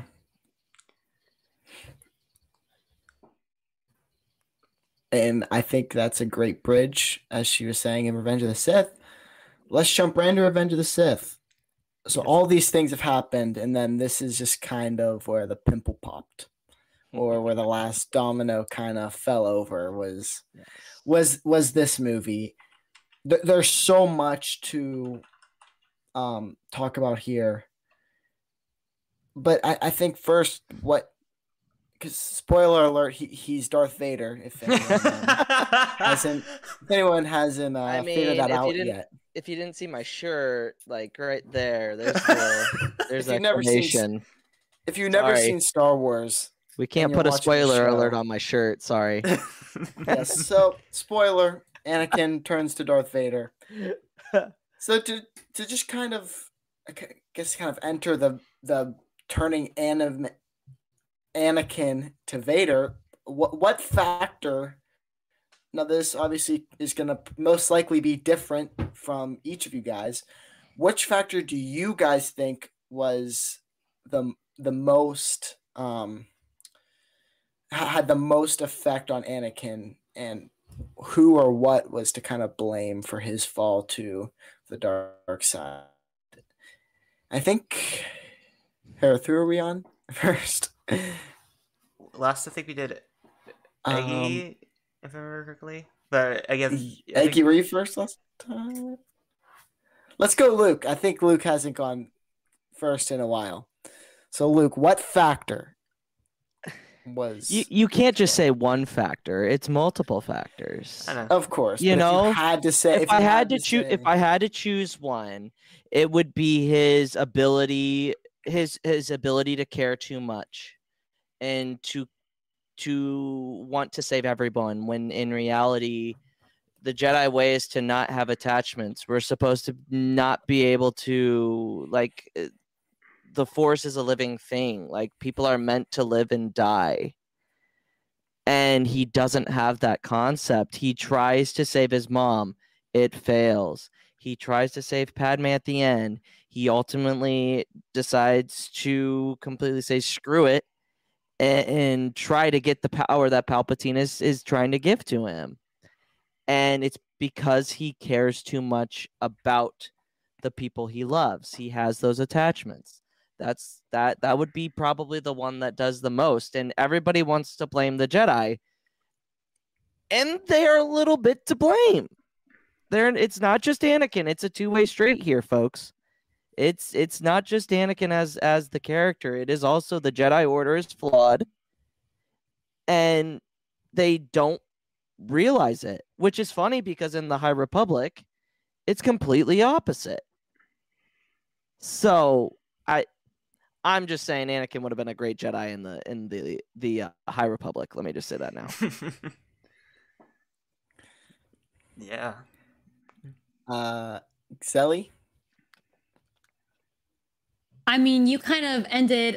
Obviously, there's a lot of factors at play, but like you said, I was a big proponent originally, and still am, of the Jedi Order.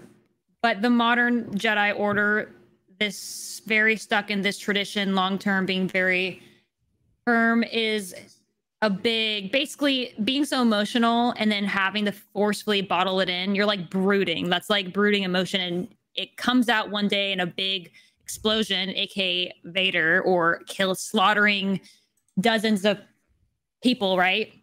So if that was a major factor, honestly, being part of this modern day Jedi Order is the the big factor. Like obviously, Sidious is still there manipulating, even if he didn't join, he'll have that issue. But if he had teachings from somebody and he was able to express himself and deal with it healthily. Like I think I saw a comic they're joking like Anakin go to therapy. Like if he had a healthy way to deal with emotions, that'd be mm-hmm. fine because I'm a sensitive emotional person and you just learn to cope and adjust. But being forced to be like, no, you got to turn them off. That doesn't mean it's not happening. He just is he can't show it until he shows it later on and like I said in a big explosive way. Um so yeah, honestly, being a part of this Jedi Order, and a good point you mentioned, like maybe he would have succeeded in the High Republic era, and it would have been he would have had more fluid, acceptable teachers and understanding that emotions are completely natural and to let them come out, but then just don't let them control you. That was the thing. They this era was that they didn't even let you seemingly express them as much. They were a little bit more strict. They they understood people would feel despair or that you would mourn, but it was like you had a shorter time to feel that. Whereas this one where he needed that time to fully experience it. Maybe he just needed alone time and to mourn and have that time. But so yeah, that's what I would say is this current era of the Jedi Council. Oh yeah, like definitely. And Eggy?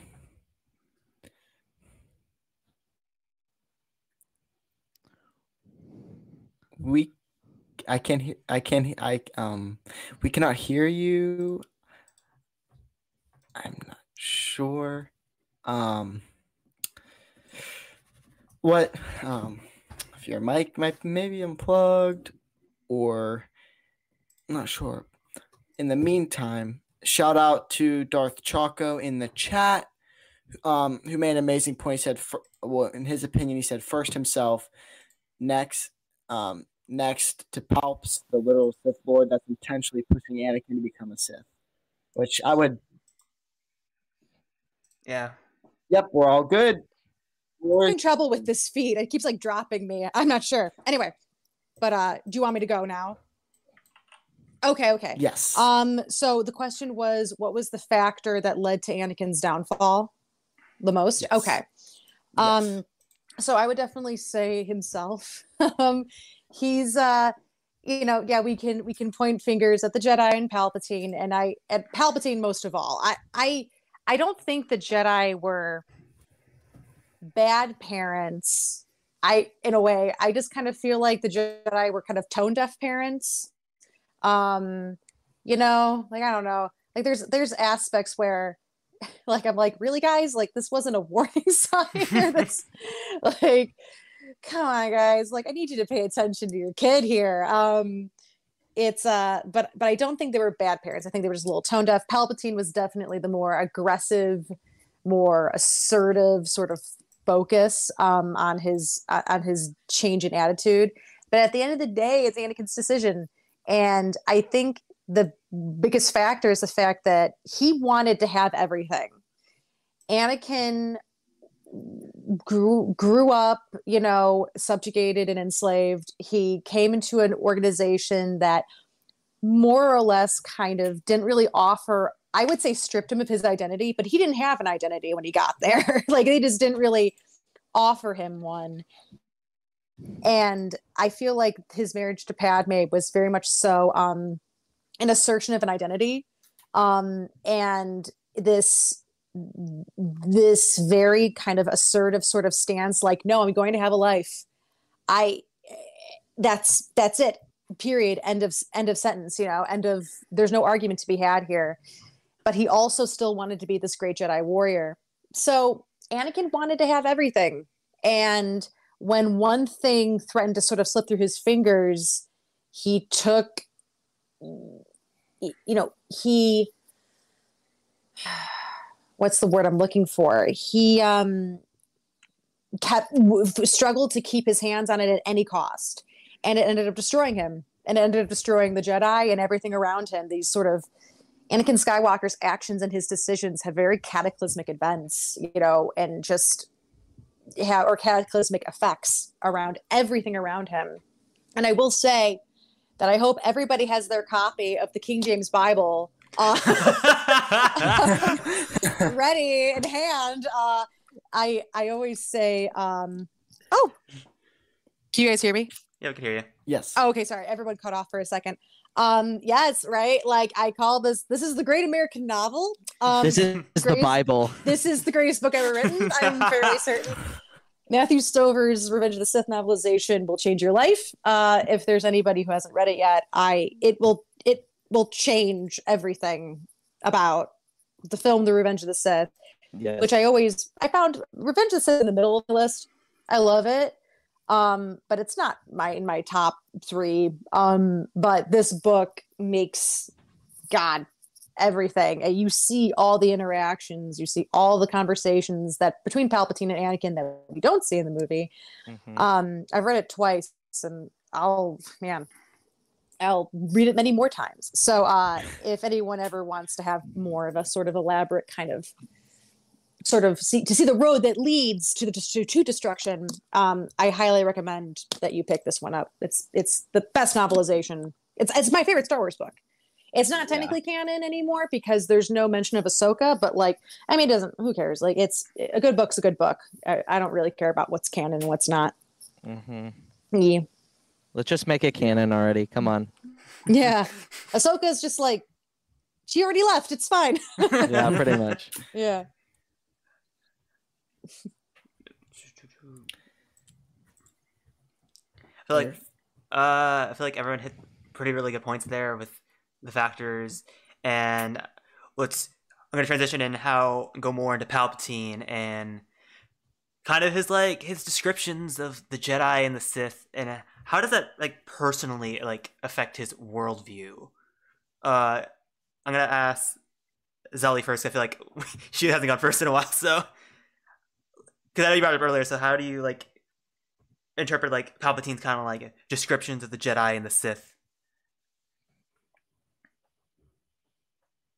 Um, I wouldn't say I have a lot to say in this because um, nothing's really coming to mind. It hasn't been a big focus in my mindset, but um, obviously he has a lot more of a fluid description about the dark side in his the conversation that comes to mind in the Revenge of the Sith.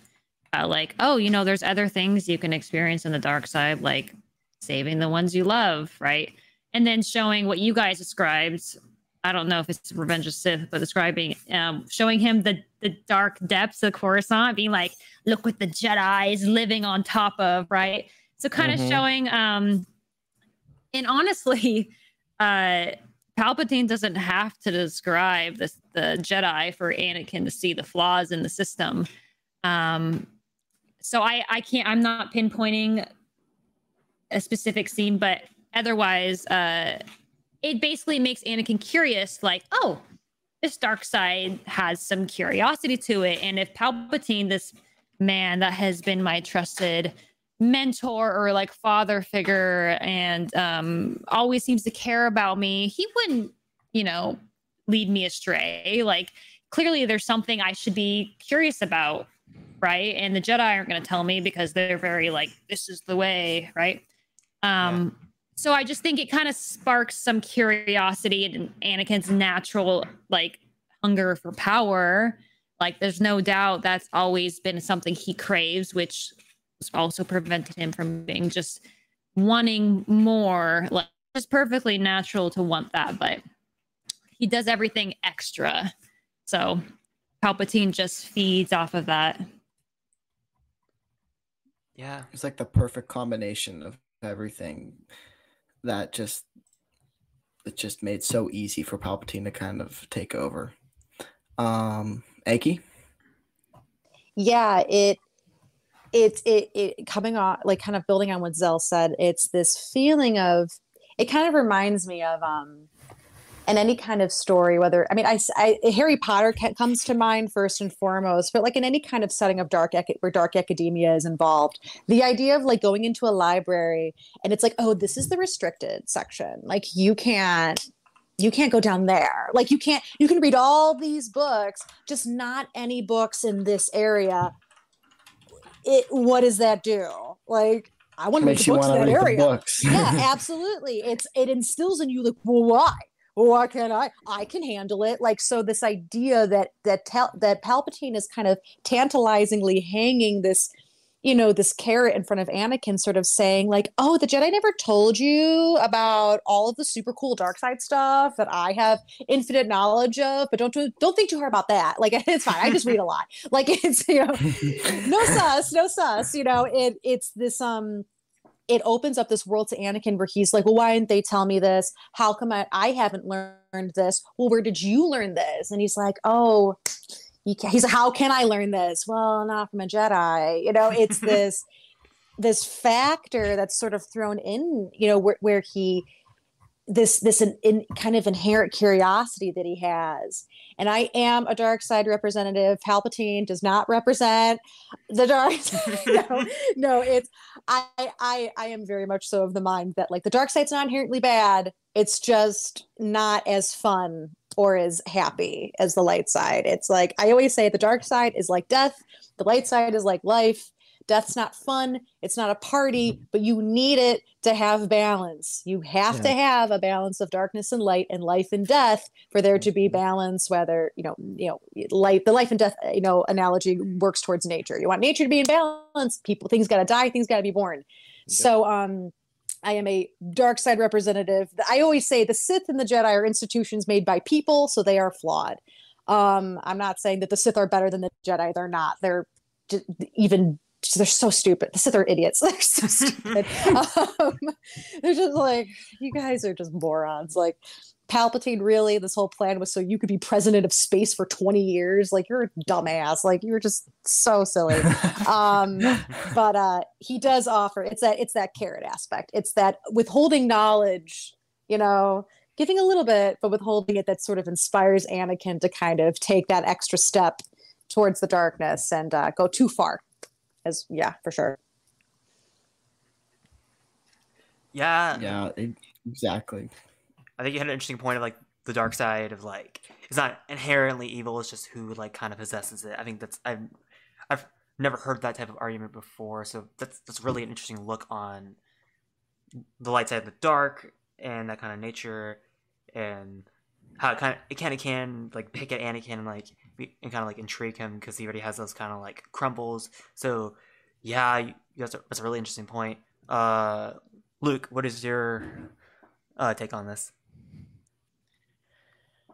Palpatine is just the the he's probably the most manipulative character in all of cinema.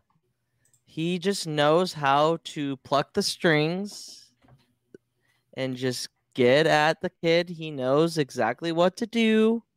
He can do it. And uh, Anakin's worldview, I mean, if you look at Mortis, like Eggy was saying, it's like yin and yang. You can't have one without the other. Mortis, you when you kill the sister, all hell breaks loose. It's unbalanced. You can't have one without the other.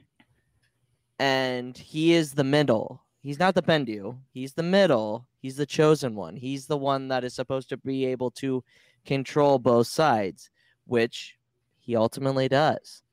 Um, so I, I like like Zell said, he's already got a a view of the Jedi and how flawed they are. It's really not that hard for Palpatine to do. Uh, hey, buddy, it's I got I know what I know what you need. I I know what you want. Come over here. I can give you everything you want. And he falls for it because he, like we said, the number one thing is, is he cares and he wants to keep everyone safe and he wants to save everybody and Palpatine is willing to manipulate that and bring him in and make it happen. Yeah. Papa Palps, man, Papa Palps. Papa Palps. Who then eventually lies, and we ki- kind of transitioning. Those were all amazing points.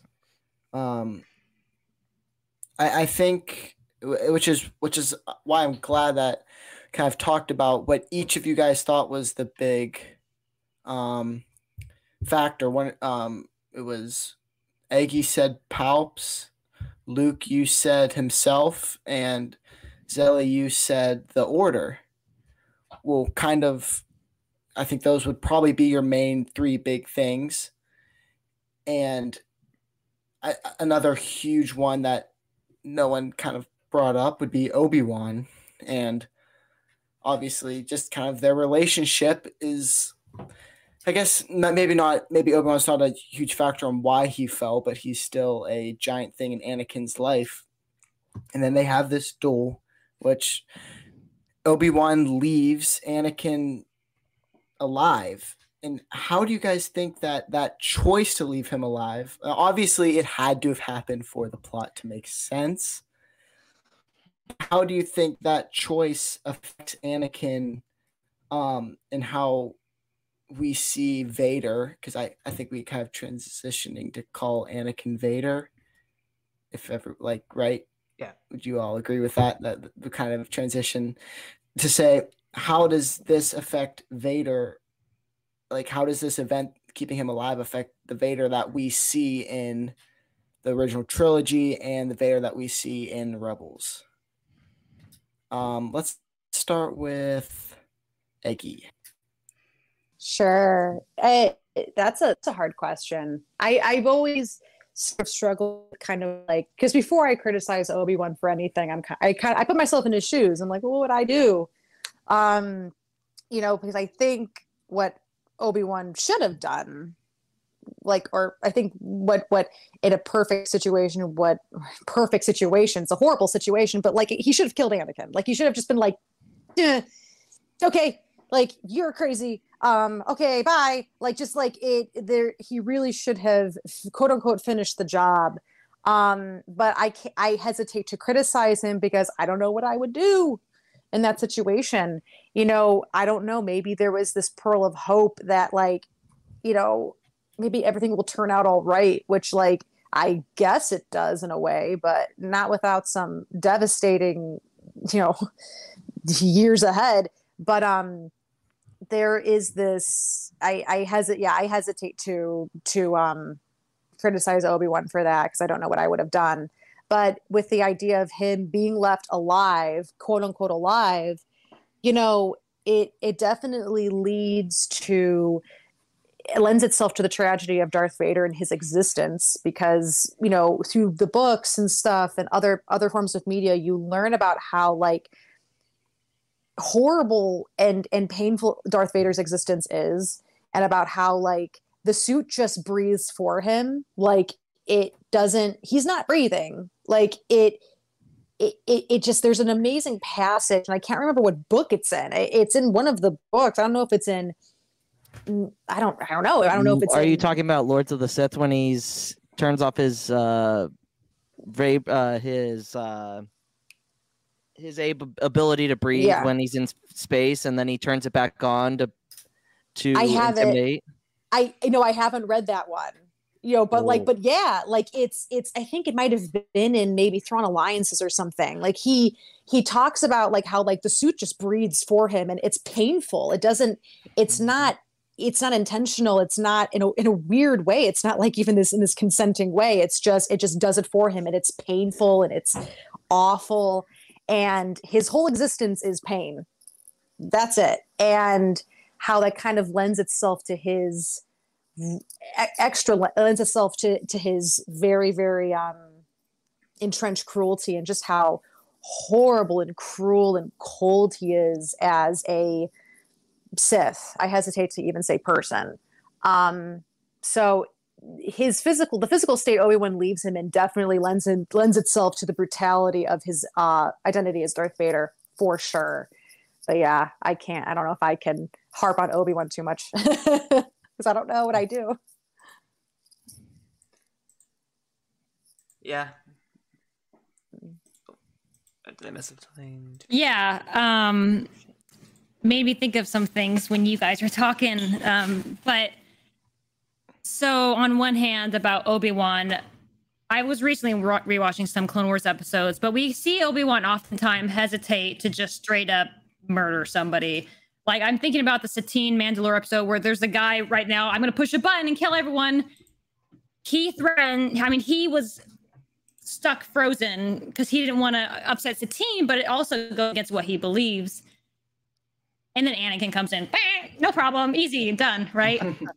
Yeah. Um, so not only is this against what he believes, straight up murdering somebody that he clearly gotten an advantage of, but this is somebody he truly loves and cares about. On top of, yeah, that little beat of hope, like you said, a little bit of potentially hope. And maybe also in the back of his mind, Qui Gon's original thing of the chosen one.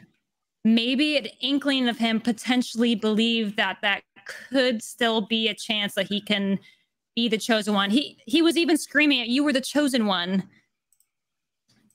I think you know that was just in the way back. I think ultimately his choice right then was I can't kill somebody essentially in cold blood, like your chopped legs. I can't straight kill up somebody that I care so much about. And that was a human flaw, and that was very real, and I think very true. Like he wasn't a Jedi there; he was just a person against another person he loves. So that's on Obi Wan's choice. Um, and then choice to leave Anakin alive create the Vader we see. Uh, I think I, it kind of ties into the next question for in Rebels. Um, Anakin always, you know, as Anakin, he had little inklings of Vader come out, right? In his anger, and you heard the music in the movies and the show, they played the Vader music. So I always viewed him as Anakin. Like I had a really hard time after watching the Clone Wars and into Rebels, not being like, "Oh, Anakin, no." that was just me. I had a hard time not seeing Anakin because ultimately that is who he is. And I like your analogy. You're like, he has a heart that's been poisoned. And right then the poison has consumed him so much, but his heart is still beating, trying. Um, even though maybe mechanically he still has that heart in there. And he has moments where Anakin comes out in the parts where he, you know, is feeling again and he pushes past that pain. Um, so I think it plays off that Anakin. I mean, obviously Obi Wan leaving him live was just a very real thing, and that may have sparked some sort of care still, and not just hatred for Obi Wan. Like in the back of your head, you'll always think, "What if?" and and does he care about me? And you'll have that question spawning. And I'm sure with all that time that's gone by, Vader, Anakin was thinking the potential that Obi Wan did care. He just kind of maimed him, but he was still left alive. So it's a complicated question for sure. Um, but again, it plays out in the prophecy, ties in with Qui Gon and his beliefs in the prophecy, and Obi Wan's connection and Anakin's connection to him. Um, yeah. Yeah. Yep. For sure, definitely. And Luke, So look like you're I- boiling something good. okay, so Obi Wan's choice to leave Anakin. Now, I don't think it was necessarily a choice. I think he truly thought he had finished the deal after he started on fire. I think Obi Wan was more or less, I mean, I did what I was supposed to do. And then now in Kenobi, we're going to see him find out that he had failed and because uh, honestly they really don't know if anakin is alive or not. It's never really you assume they know but it's never really put into words or reactions that he's alive. The last thing obi-wan knows is that he's he's dead. He's burnt. He's a burnt chris. No way anybody survive that. So i don't really blame obi-wan because ultimately anakin put himself in this position it all comes back to him making the wrong decisions, but also trying to save people. We, I'm a broken record. We keep talking about it. He just has that.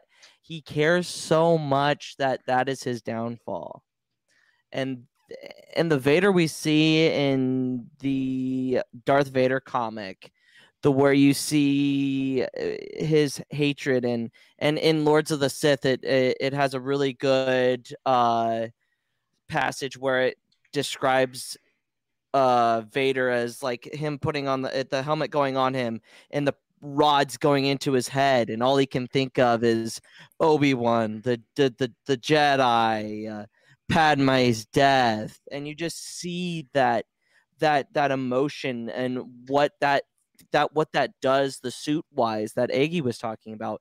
It fuels his hatred. It makes him more powerful and that's that's the most interesting thing to me. Now to the second part of are they two separate beings? I don't think they are. I think it's a harvey dent two-face. He has multiple split personalities. There's there's vader where like zell was saying we see we see bits and pieces of vader in him in Attack of the Clones and Revenge of the Sith. That's that's Anakin. That's not another person. That's Anakin. Deep down in his core, that is who he is. So people say, "Oh, they're two separate people." I'm not really. If you look at it, Vader Anakin and Anakin is Vader. It they are the they are one person. And I I could go for hours on that whole topic, but yeah, I, I don't blame Obi Wan, and and I I think Anakin is Anakin, and Vader is is just another piece of his personality. You make a great point. Like, I mean, no one knew he survived. Ahsoka in Rebels passes out whenever she finds out that Vader Vader's alive. She obviously thought he was that Vader was Anakin. She obviously thought he was dead. Mm-hmm. And Obi Wan also realized that, and we're probably gonna see that in the Obi Wan show, which we're gonna talk about later. Which makes me think if he did think that, is it rude that he left him suffering and torturing and not just killing him instantly? Like, was that his flaw that he didn't? He's like, oh, I don't want to kill you. I'll just let it happen. Or, yeah, that's a potential. I'm like, that seems, that comes off a little darker if that was his choice. But he's also doing the Jedi way of not killing. Yeah. So ultimately, he was he was doing the correct thing as a Jedi. He didn't. He a he didn't want to kill his brother. He knew that the inevitable was going to happen anyways because he was going to start on fire, and he didn't want to have the burden of killing his brother. yeah. Yeah. So Yeah, yeah, for sure. You guys briefly talked about it, but And- uh, I wanted to get Eggy's thought on how you view Vader and Anakin as the two separate beings. Because I know Sal talked about it, I know Luke talked about it, so I want to kind of get your thoughts on that.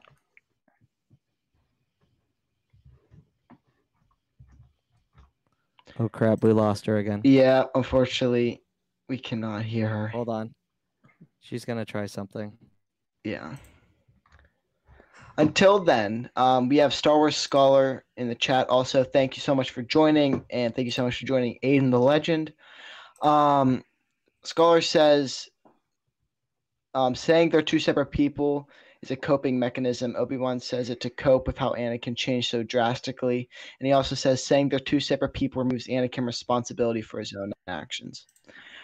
That's a great comment. Um, Eggy, Sorry. I, what I think what I'm, I'm gonna do from now on is every time it's my turn to talk, I'm gonna go out and then come back in.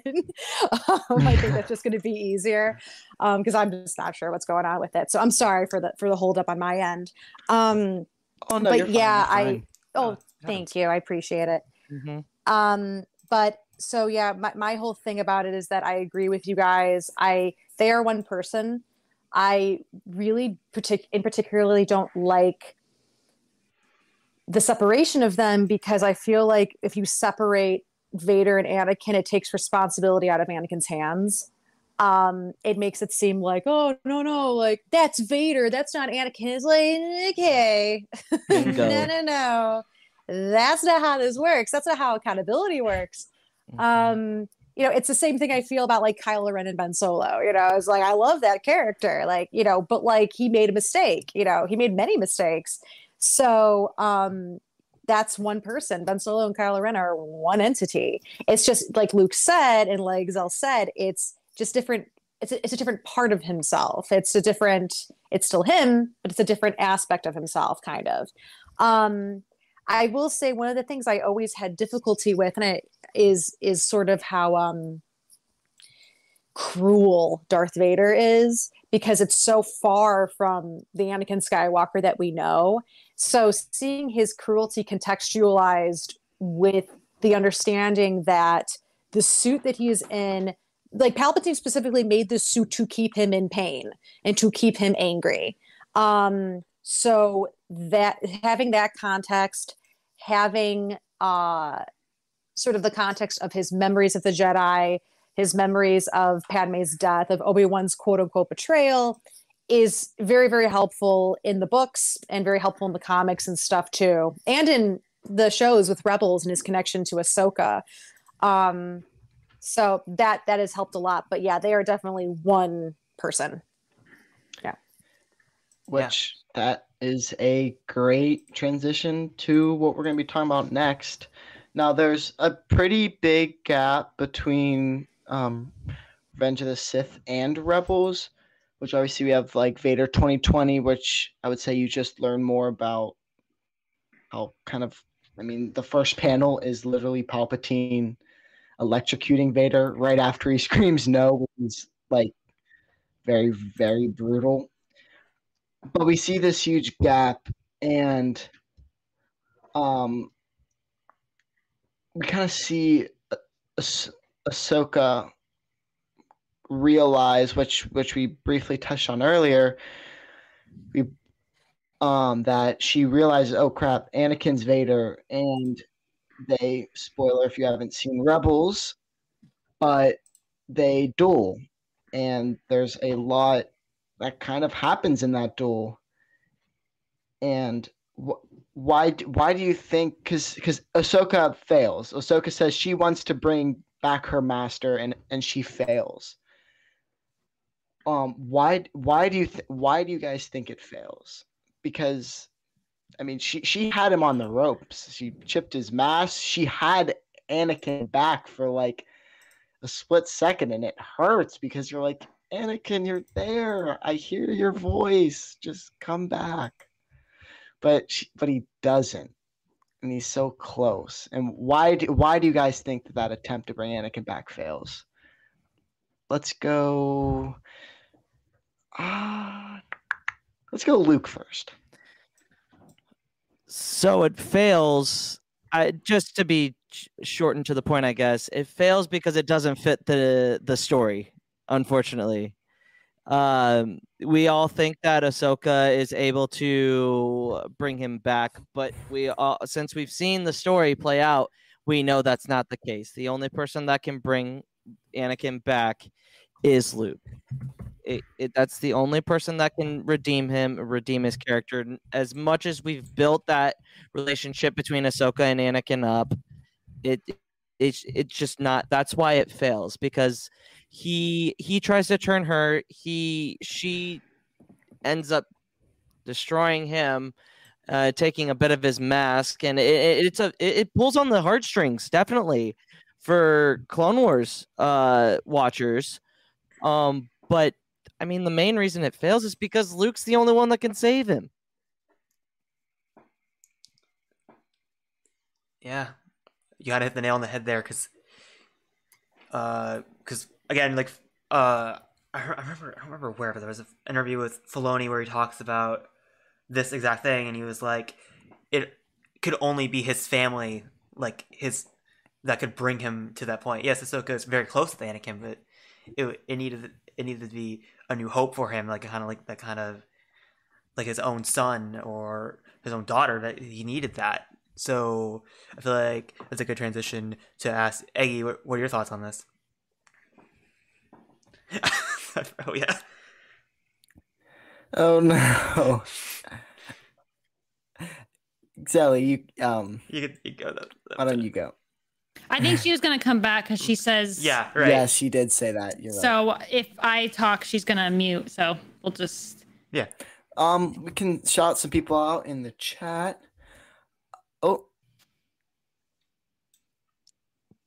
That'll just be my my method. Um so yeah the uh the i agree with Lou completely. The reason why um ahsoka fails is because she has to.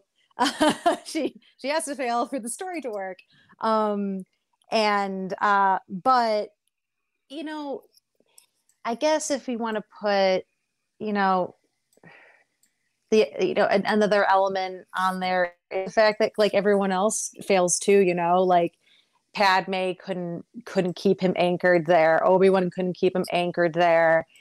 So it makes sense that Ahsoka also wouldn't be able to sort of bring him back. I I think that um the, the weight of like like I always I always talk about how Return of the Jedi is my favorite Star Wars movie, um, and how like every time Luke brings Vader brings Anakin you know back, it always makes me cry Vader's death always makes me cry.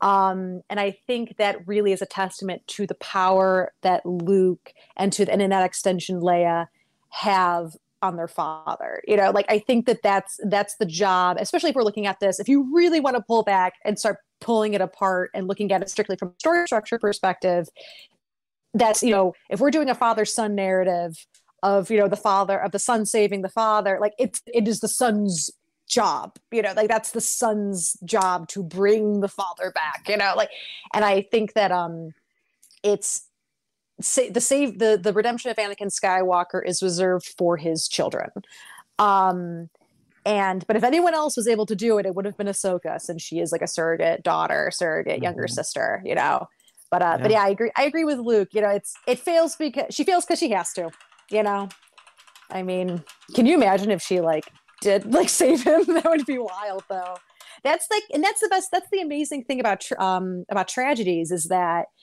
we we we like we so Ahsoka starts fighting Anna starts fighting Vader and she's like, "Oh, I'm going to save him."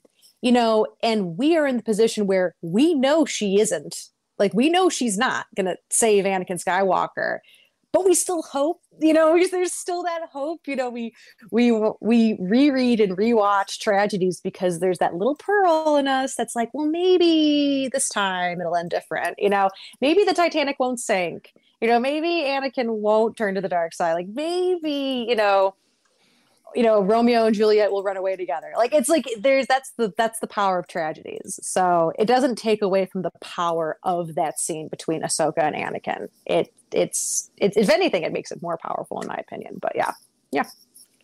It's like last night I was watching Jedi Night again. It's like maybe this time Kanan won't die.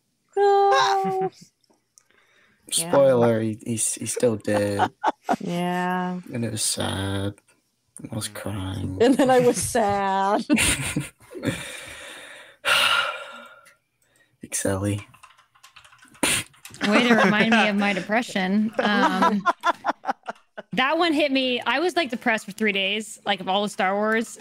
I don't know what it was, maybe time in my life or something. But, anyways, um, I I think of the fourth movie, A New Hope.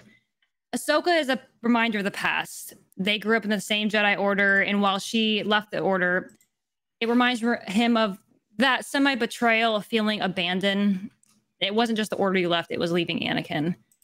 But also, she still reminded him of the Jedi Order, the order that he grew up in, the one that hurt him.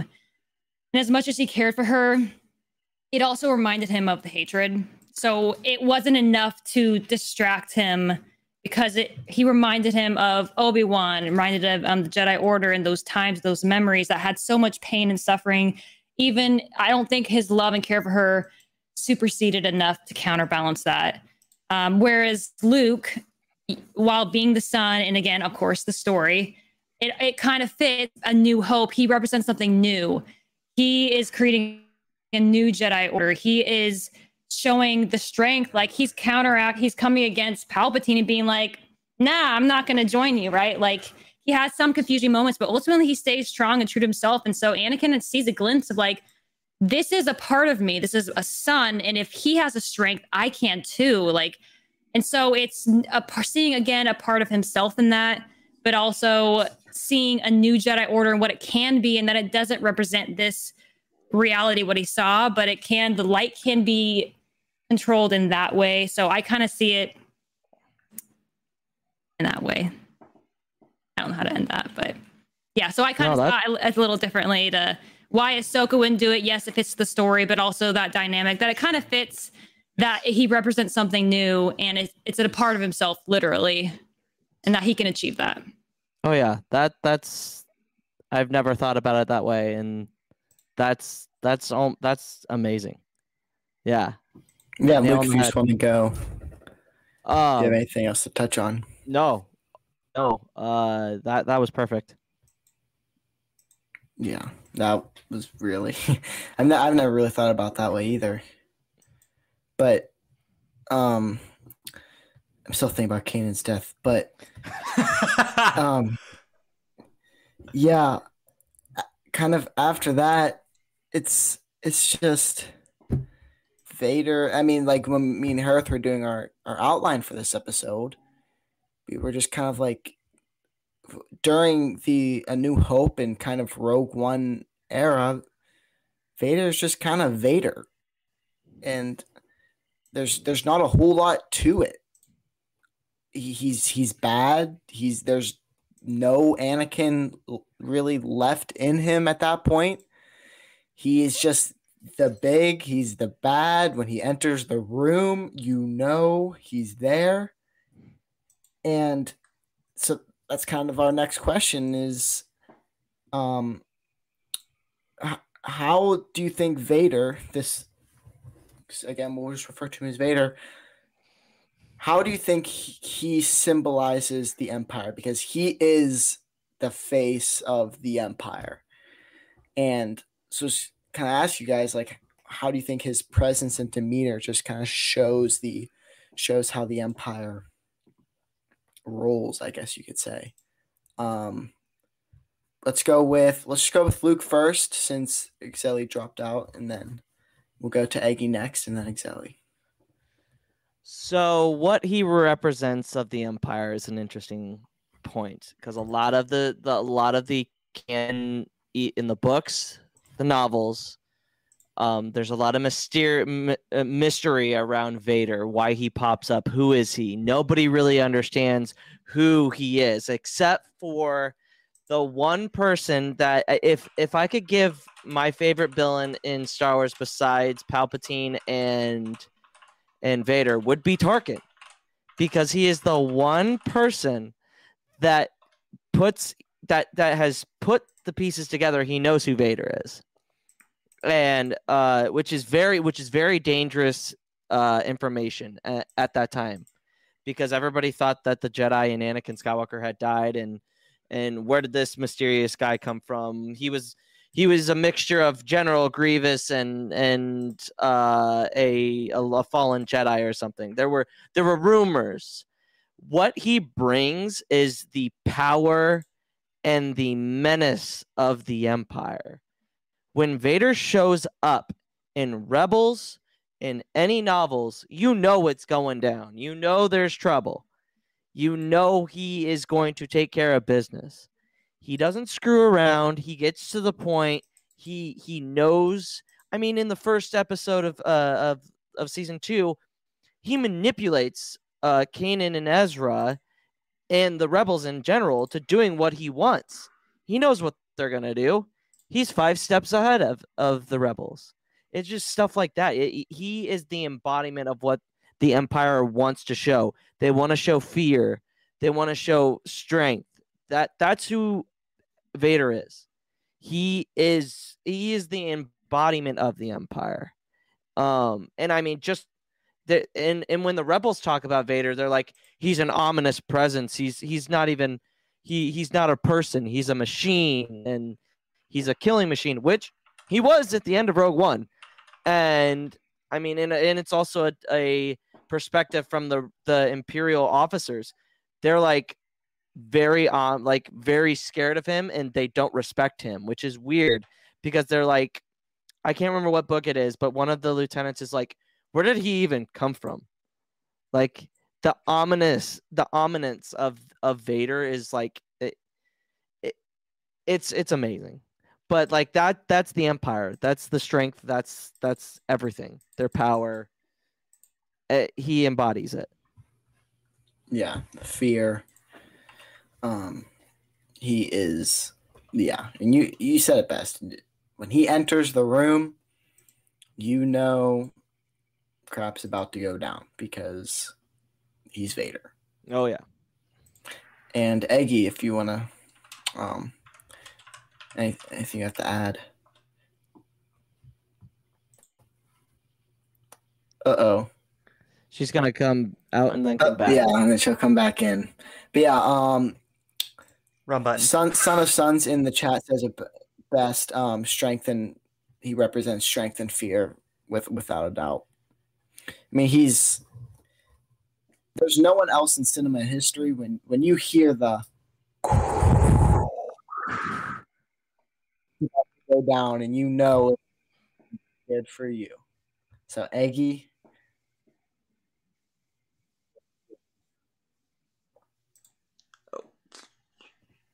I think because you said that Tarkin is the only person who knows who Vader is, but I do think that Thrawn knows who Vader is. Oh Um, yeah, I forgot about Thrawn. yeah, yeah, yeah. Because in Thrawn Alliances, which is my one of my favorites ever, is just like it's so fucking funny because he's just standing next to Vader. Because it's for anyone who doesn't know, it's cut in half. You have Thrawn and Anakin's adventure on Jakku. Uh, interspaced with like the present day of the story, which is Thrawn and Vader going back to Jakku, and Thrawn just keeps being like, "I've been to Jakku a long time ago." With this guy named And Anakin just- Skywalker. Yeah, and he just keeps looking at Vader. He's like, "Have you ever been here?" And Vader's like, "No." And he's like, "Are you sure?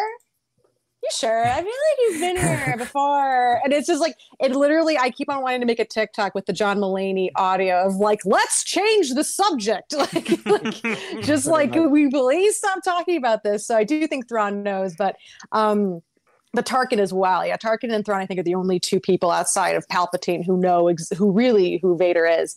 But um yeah, Va- like like yeah, like Luke said, Vader's Vader's um presence in in the Empire is that of an unstoppable machine. He represents the the brutality and the relentless um, pursuit of power uh, that the Empire stands for. Um, this guy show he's he's like the Terminator. He's like you cannot stop him. Um, he comes into a place and it Vader has never walked out of a con- like a confrontation with people alive. he he Vader is not a is not a negotiator. Vader is a this is what's happening and you can either say yes or I will kill you. Like that's all this is. And this and he's so he is definitely the iron the iron fist, the brutality of the empire for sure. Vader's fist. Yeah. Ha ha ha ha. Yeah. Um, yeah, Vader is like we said, he's the big bad or not the big bad, but he is he's big and he's bad. And you know crap's about to go down. So Harith, do you have anything to um touch on before we kind of move along? Because I think Exeli said she'll be back in a few, so Yeah. um no worries there. Uh, Um nothing really kind of move on. really. Uh, I'm currently reading through Thrawn Alliances, so yeah, that that was a really good catch because I really like the secretive nature of the Empire and how they really don't tend to reveal anything with Vader. It's kind of like a well hidden secret that Anakin and Vader are the same person, even though they have the same Legion. I always just find that so odd. You'd think Mhm. someone would be like, huh, 501st, 501st. That's kind of weird.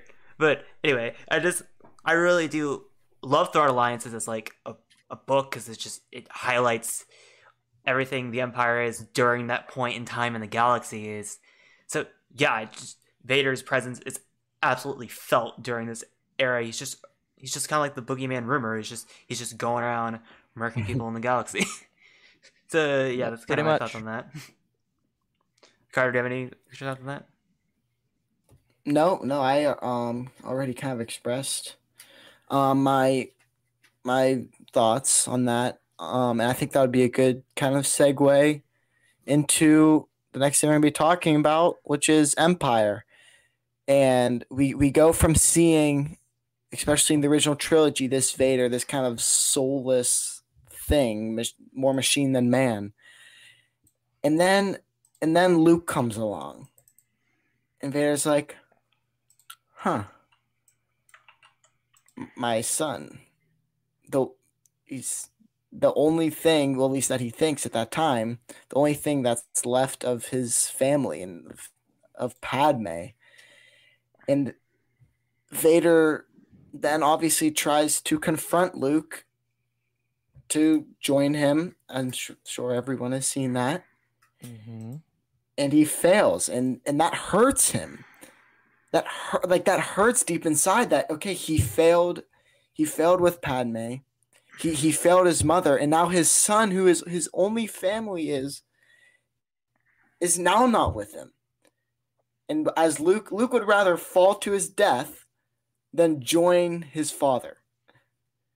And I think that that really hits Anakin hard. And I kind of want your guys' thoughts on that. So let's start with Eggy first.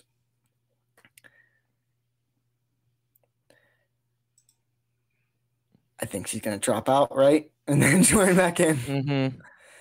Um, until then, we can shout some people out. We have J space 0047 in the chat.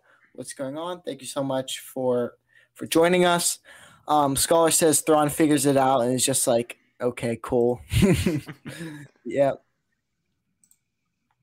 And I mean, Vader, I mean, like you said, like it's that it is that incredible tragedy of Luke would rather die than join the dark side. And it's it's yet another kind of and when he falls and Vader for the, I think Vader very very quickly Vader does very quickly realize that Luke survived, but there is that initial like just god damn it like this this this desperation and this overwhelming sadness that fills Vader. He's like everyone leaves me like or no one will will meet me where I am in a way, which is his own fault. Um and is selfish, but it, it's kind of like when when like Vader's like, no one will like join me, and it's like maybe you're the problem. Like maybe you're the problem, Anakin. you know, Mhm. um, but it is. It's just overwhelmingly tragic. It breaks your heart.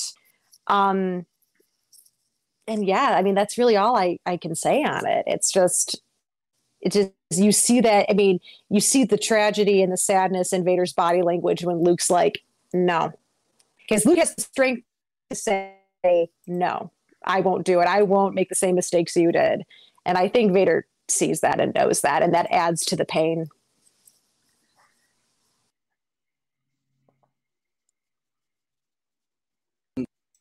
Luke, if you wanna, you're good to go. So, uh, it, this is interesting because in he, the, the the moment he realizes Luke is his son, it's actually in the Star Wars comic in 2015. It's revealed to him by Boba Fett. Of all bounty hunters, it's Boba freaking Fett. And so now he gets the he's I, and he might be the next person that kind of puts two and two together um about the heritage there but when vader finds out he eh, has that one thing i it, pad that's when the limmer the the slimmer of light that luke says in return of the jedi is there and that padme felt was there comes back and it shines a little bit brighter and and his one thing is i want my son back. I want my son. And especially in this last run of the comics he remember when i said that he wouldn't go back to tatooine? He went back to tatooine to figure out wh- who held luke from him.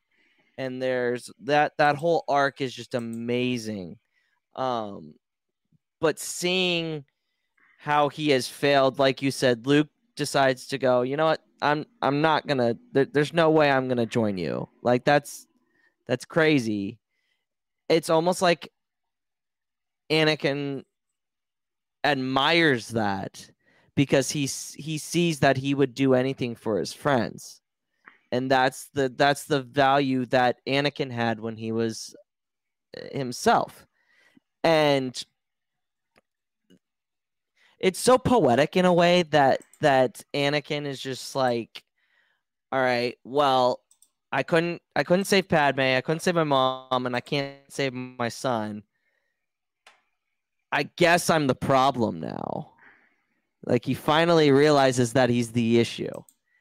And so when Luke falls, he has that kind of dyad moment the kind of thing that Rey and, and Ben have. They can see and kind of hear each other. He reaches out with that familial connection and really builds what I think and, and when when he falls and and Vader's still Vader. He's still bad, he's still this, but there is still light. However small, it is there.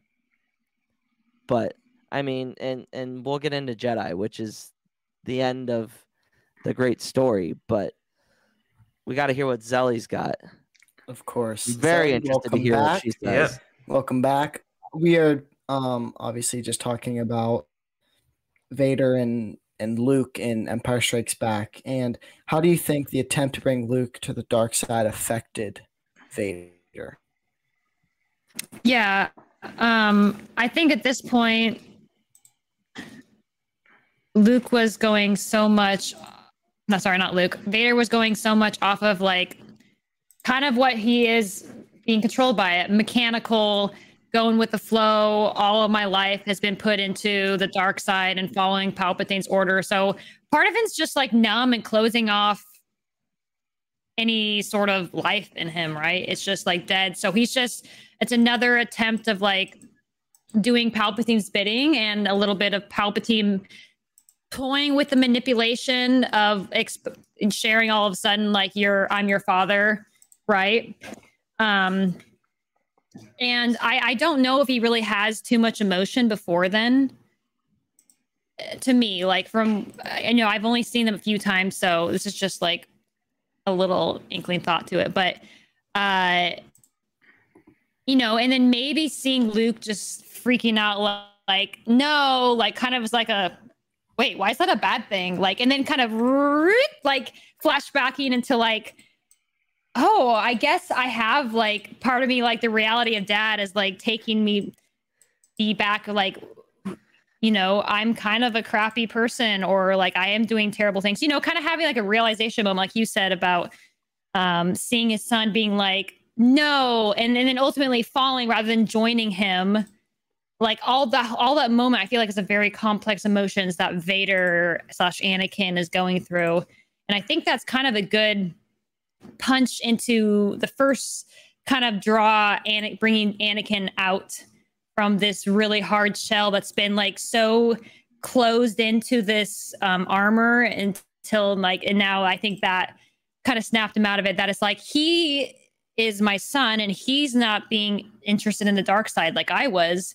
He's a part of me and he's resisting it, but he's also resisting me. Like, is there some way I can reclaim a part of myself that's closer to him, sort of thing? So, um, I think it definitely attempt it affected Vader in a big way. Um, that he had that whole moment of trying to reach out to him. He's like, nope, I'm just gonna give up because that's not what this is about. And you being my dad is a big shock. And I don't know if I don't know part of me believes that Luke really thought he was gonna die, or part of the force was trusting like he would have some sort of escape or something. I, I don't know much beyond that, but yeah, that's kind of my thoughts on that. Yeah, and like you guys said, it's kind of Vader's point where he's just like, yeah, maybe maybe I'm the problem here. It's like you have a bunch of X's and like keep getting broken up with the same exact thing. You're like, you know what? Maybe actually, maybe I maybe I'm the problem. And then I think that's a good transition to Return of the Jedi. It's in the title. He comes back. But for, before we start ex- exactly talking about uh, Vader's triumphant return, what do you guys think about Obi Wan and Yoda's view of Vader on Return of the Jedi? Because I, I do think it's really interesting, especially compared to kind of Luke's mindset. Like, because I mean, the, those two and Luke have very, very, very differing mindsets. And what, what do you, um, what do you guys think about Obi Wan and Yoda's view of Vader in Return of the Jedi? Let's start with Exeli. Um, this will be kind of a hard question for me. Um, I feel like, you know, they've kind of lost a lot of hope, which is kind of the basis of Star Wars, right? Hope, hope, hope, hope, which is good. It's a good premise and a great storytelling. Um, and yeah, it's they still have that where they, and a part of it's coming from their sense of guilt and shame and disappointment in themselves for not doing a better job. I like, of course, they're going to have some self reflection on this. Like they could have did better, and they kind of, you know, and and sad that in mourning that this Vader and you know they probably didn't feel like Anakin was still in there. You know, a- again, I think that's part of the flaw of the order at which they lived in their life time they kind of ended was that such a strict mindset um and being stuck in that thought because we know what how damaging it can be to be very closed-minded or feeling trapped in that in that mindset. And so i think they got trapped in that mindset of Vader and feeling no hope that Anakin will return and um yeah and I, you know I, again I, I think it's very realistic we obviously know people in our lives that get stuck in a certain mindset and not believing in hope. I, I'm someone that always believes there's hope, even though it's painful and probably not realistic. And then there's the realist who are like, no, it's it's not going to happen again. Um, it's too late. Uh, so I think it just it's a good reflection for who Luke is, who is like this fresh new face and somebody that's full of hope, full of life, um, full of like that, you know, the best parts of Anakin and Padme together um, strong-willed and confident, um, but caring so much, but controlled caring like Padme had. Um, so it's a good. I think they were there to kind of have a as a balance to Luke's ideal of his father, which he didn't really know yet. It was just the thought of him. So yeah. Yeah, yeah, for sure. Um, and Luke, if you wanna touch on so the view of Vader for Luke and Obi-Wan and Yoda is a fascinating thing because there is a line that will be brought up in the in the last part of our conversation tonight in the Kenobi series. I will I will bring this up later. But there is a there is a line in there um that kind of contradicts Yo uh, Obi Wan's thoughts and sayings in the actual movie. Um, and I mean Yoda, Yoda always saw Anakin as the. He didn't really have a have an opinion of him. He just knew that there was something different, and he not only did Yoda fail at, as a Jedi Grandmaster, he failed the order because he thought he felt like he he was giving too much to the war in general. And we see that in season six when he goes in and does the whole force journey. Um but Luke's a, Luke's Luke's view is is very kind of strange to be honest because from uh from Empire, he finds the rev. Uh, uh, he finds out that he's he he's uh, he finds out that he is his father. He kind of is like, "Oh my God, no way!" Just like the rest of us were. Oh my God, no way! And instead of resenting him for it, he kind of looks at the situation and sees it for what's it for what it is, and kind of doesn't want to give up on his father, whereas Obi Wan and Yoda have have given up on Anakin. He's he's gone. He's more machine than more more machine than man now, twisted and evil. And that's not the way Luke looks at it. Luke looks at it the way, like Zelly said, like Padme did. There's good in him. I can feel it. I know it. And the thing that and, and it's funny because when they they battle each other, Luke is more like Anakin than anybody than than he's willing to admit. I would think because Anakin knows how to push his buttons because the, they they have the same buttons. So when he lets it lets Anakin in on a personal level on the uh, bridge of the AT-AT um, and they have that conversation, Anakin gets a sense of what Luke is and what he's about, what he's hiding. When Obi Wan is like, "Don't underestimate the power of the Emperor," and giving into like the whole screen, uh, the whole scheme of things, saying, "Don't give in to your emotions because you can be nip- manipulated." That's exactly what Vader does in that fight when he brings up Leia. And the fact that he knows that he finds out Leia through Luke's mind is so poetic because it's like he's taking a uh, taking a page out of his master's handbook of manipulation. Let's let's let's do let me try it once. It's good to be on the other side instead of being the one that's manipulated. But um I mean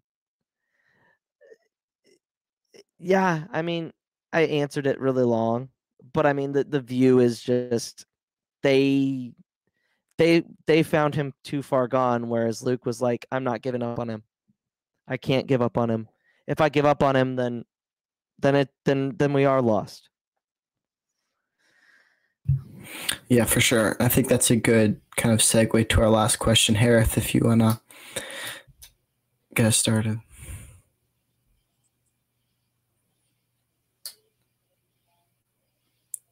Um, can anyone else not hear Harith? I can hear him. Okay. I can't. Wait, I, I hold on. I know what it is. It's on my end. Sorry. Go ahead, Harith.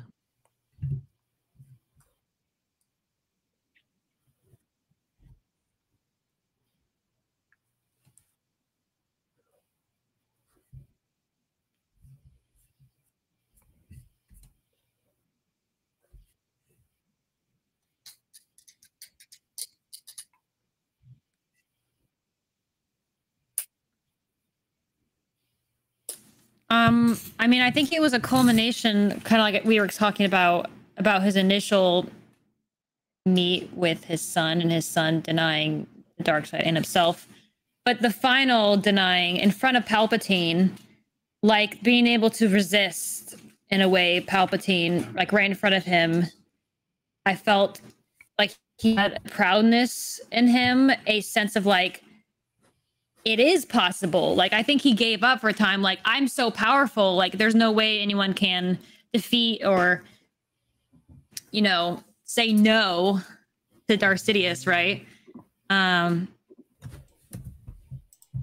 So I think that seeing that light, essentially, come playing off light shine through Luke, the hope, the the belief and the ultimate like i know i'm about to die here but i'm not going to give in because i know what i believe and i know what i care about.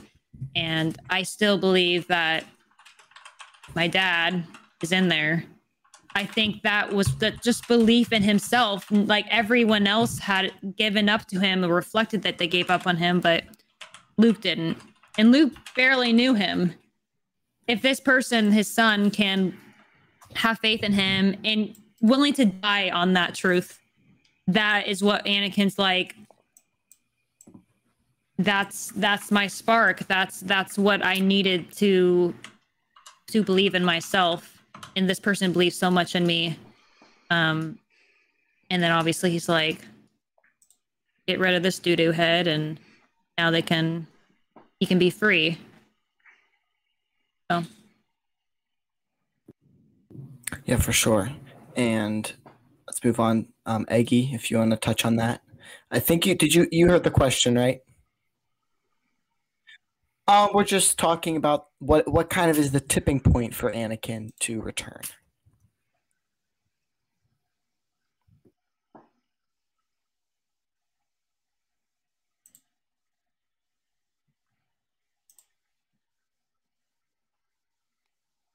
To me and Leia represents Anakin. Like I feel like Luke has a lot of pad energy and Leia has a lot of um like Anakin like kind of energy. And I think that in Luke, it's that last like his children in general, the last connection he has to his wife. And especially in Luke, he sees Padme there. And that hope and that determination and that resolution and that assertiveness and that and that gentleness though too. Like luke is a very very soft. He's one of the reasons why he's one of my favorite protagonists is that he's he's just so gentle and he's so soft. And, and it's this and you know he there's the call to the dark and he completely rejects it. And he's like no i'm not going to join the dark side. I'm not going to join you. And there's this there's just this the, he, luke kind of represents this amalgamation of everything good about about Padme, about you know, about Leia, about Anakin himself, and it's just like he really is this beacon of sort of familiar connection and everything that was good in Anakin's life. Like he's the exact opposite of Palpatine, and Vader's like, no, like you're not gonna, you're not gonna kill him. Like you can kill me, like I'll die, like it's fine. Like, but like this, he has to, he he isn't going anywhere.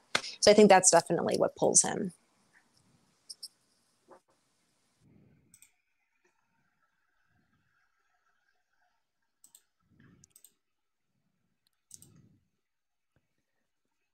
Carter, you muted.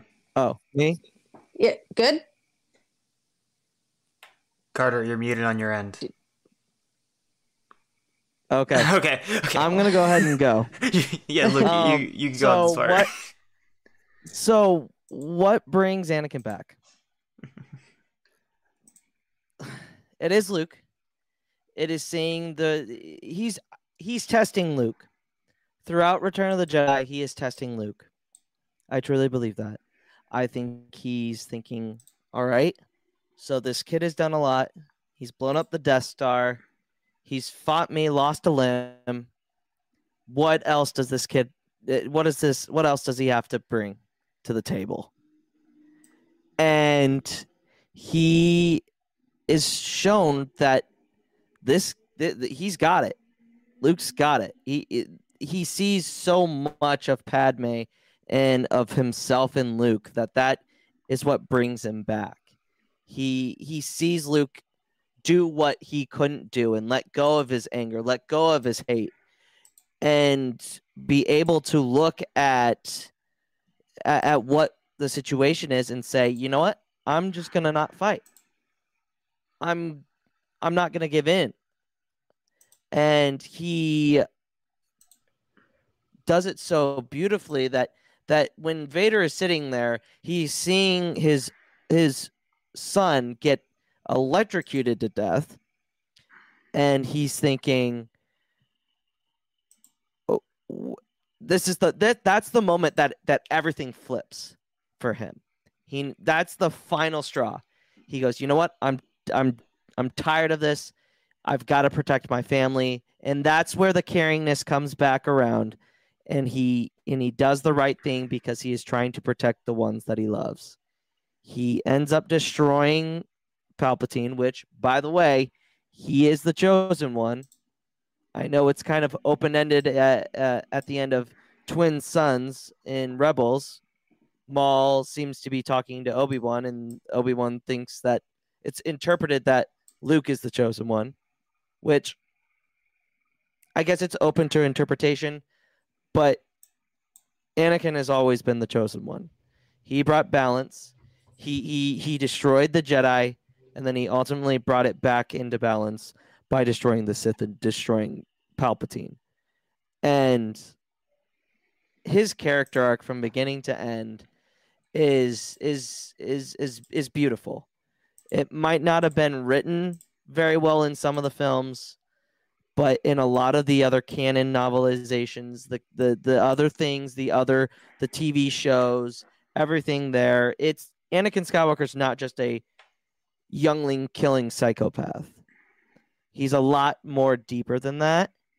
And that's one thing I will say that Ana- that Anakin Skywalker fanboys get the wrong wrong picture of. They think that we like him because he kills children and we're we idolize that. We don't idolize that. We just idolize him being a human being because we can all see the flawness of how much a person can care so much about their others that they're willing to do anything even even cost of their own life to make that happen Yeah. And yeah, I mean, you guys said it perfectly um, from beginning to end. And that, I mean, that that is the tragedy of Anakin Skywalker. And to kind of close things out, um, we're just gonna kind of say again, just say where you are, where can we find you, and then what do you expect from Vader? Because it's basically confirmed that we're gonna get Vader in the Kenobi show. Um, what do you guys expect um, from that? But yeah, I just where, um, where can we find you? Um, what shows are you on, or or whatever. Um, and let's start with um, Excelli.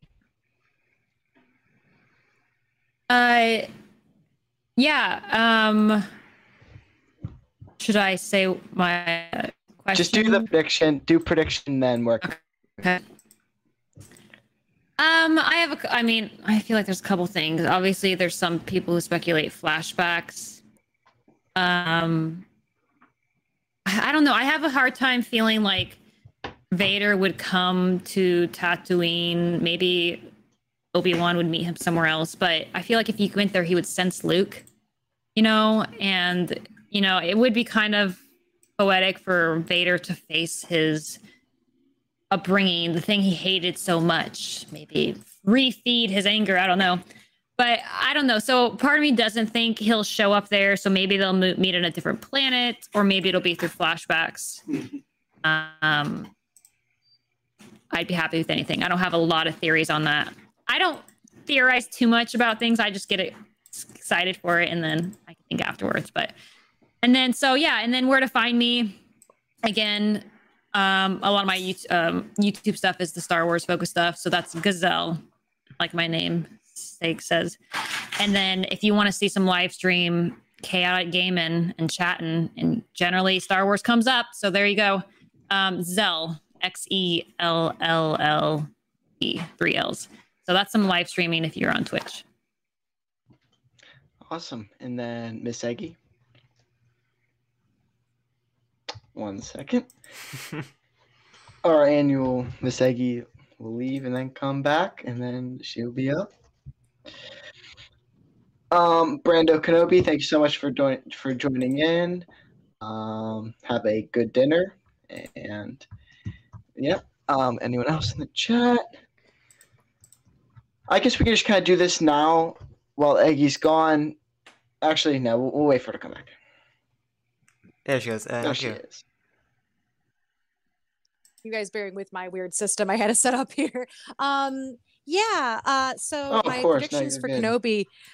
Oh, thank you. Yeah, I uh, I completely agree with Zell. Um, I'm not a big theory person. Um, I I just like to be like, ooh, okay, and then just kind of show up on the day and and see what what we have in store. Um, I I mean, I'm hoping for some out of as weird as this sounds. I mean, I'm hoping for some maybe out of the suit stuff um, because Hayden is like getting in shape. Like I've seen like pictures of him like getting in shape. Zell's nodding. yeah. Um, he looks incredible. And I think it'd be almost a waste. I mean, if we get some out of suit Vader, you know, slash Anakin, I guess, you know, logic be damned, you know, put him in the pickle jar. I don't care. Um, like just kind of have him is we, if we get to see Hayden again, that would be, I think, extra impactful and really, really fun. So yeah, we'll see. We'll see how that turns out. Um, you can find me at uh, I'm on TikTok mostly at Miss Eggy uh, 28 on TikTok. It's mostly Star Wars stuff. I talk about other stuff too. Um, but yeah, that's where I'm at, and you can follow me at uh, Miss Eggy 28 uh, on Twitter as well if you want just like incoherent screaming and all of my emotions. So that's where I'm at. But this was great, guys. I had an incredible time. Luke and Zell, like, you know, it was so nice meeting you guys officially. It's been, you guys are amazing. And I loved all your viewpoints. So this was really fun, guys. Yeah, it was a blast. And Yeah. Luke, if you wanna Okay, close us out. so this is what's gonna happen. I mean, no, not not what's gonna happen. What I want to happen. I I have made a TikTok video of this, and I'll be damned if Obi Wan does not leave Tatooine. Mm. He and I I referenced this earlier in Return of the Jedi. Darth Vader says, "Obi Wan once thought as you do." How does that quote make sense at the end of Revenge of the Sith when he's he is gone? The only other explanation is is that they have fought or have gone toe to toe again in between three and four. There's a logistical way that they can do it. I'm fine with it. Like Eggy was saying, you're going to get flashbacks, I think. I think that's a given because you're not going to have Hayden Christensen be all ripped out of his mind and not have swinging a lightsaber around. Come on. Um, but the one thing I will specifically say, they're going to clash sabers and Obi-Wan's going to knock off the helmet and we're going to see Hayden Christensen as burnt Darth Vader or Anakin, and and we're gonna see the red eyes, and he's going to say, "Look what you've done to me," and that's going to make me break down and cry. That is what's going to happen, and I, if I'm right, I'm right. If I'm wrong, I don't care. I, I, it would just it. Disney can make money, and that's what would make money. I don't care about whether Obi Wan can leave or not. He can leave if he feels like he is putting Luke in so much danger. He will get off the planet. He's not. He doesn't need to stay there. Owen and Beru are more than capable of taking care of Luke, especially from the Sand people. Come on. If Luke, if Obi Wan thinks that Luke's going to be in danger, he's getting off the planet. We're going to get a showdown and hopefully if i ever do a live stream of that episode i'm going to be a mess i'm going to make star wars theory look absolutely ridiculous it's going to be so sad but anyways uh guys uh you can follow me at the Podwans podcast on tiktok uh go check us out on youtube uh the podcast is on uh apple podcasts uh spotify wherever you guys can get your podcasts at um but to Harith and Carter, Miss Eggy, Zell, um, it was a pleasure. Um, I would love to have you all on for an arc of the Clone Wars. Uh, maybe we can make that happen. But uh, especially to Harith and Carter, thanks for uh, letting me be on, and uh, it was great. Yeah, thank you guys. Yeah. Yep. And Harith, um, where can we find you? I know we say it every week. We say it every week. Uh, you can find me on TikTok at Hair Productions Yeah. and on YouTube at Hair Productions. My YouTube's not that active, but I try to get there as much as I can. And same for my TikTok, but for the most part, you can find me there. Uh, yeah, this was a great, another great episode of the podcast. Uh, gotta flip it over to you, Carter. Where can we find you? So you can find me at Car2D2 on TikTok, and then this is my main YouTube channel. Um, and yeah, that's that's basically where you can find me. We thank you guys so much for coming. This was a long one. It, it was definitely a long episode, but More It than was worth great. it. Yeah. yeah, I mean, everything you guys said was just amazing, and Yeah. yeah, this was this was such a great time, and we thank you guys so much for for coming and being on here and taking up some of your guys' nights to come and talk Star Wars. And then, real quick, just to finally shout out to people in the chat. Son of Sons, we have got Brian, we got Star Wars Scholar, we got Brando, we got Ace Bronx. Uh, Ace Bronx, J0047, we got uh Darth Chaco. I see Chalk we got Choco, we got Aiden the Legend, we got Kieran, we got Lo, Low Shadow, um, we got X Core, Neppy. Thank you guys all for joining. We will see you guys next week. We are trying to plan something to kind of bridge that gap, and we'll get there. Because now that Bad Batch is over, we won't be doing obviously our Bad Batch reaction because that show is over. So we will think of something else to get that content out. But again, we appreciate everyone for joining. This was a great time, and may the force be with you. Always.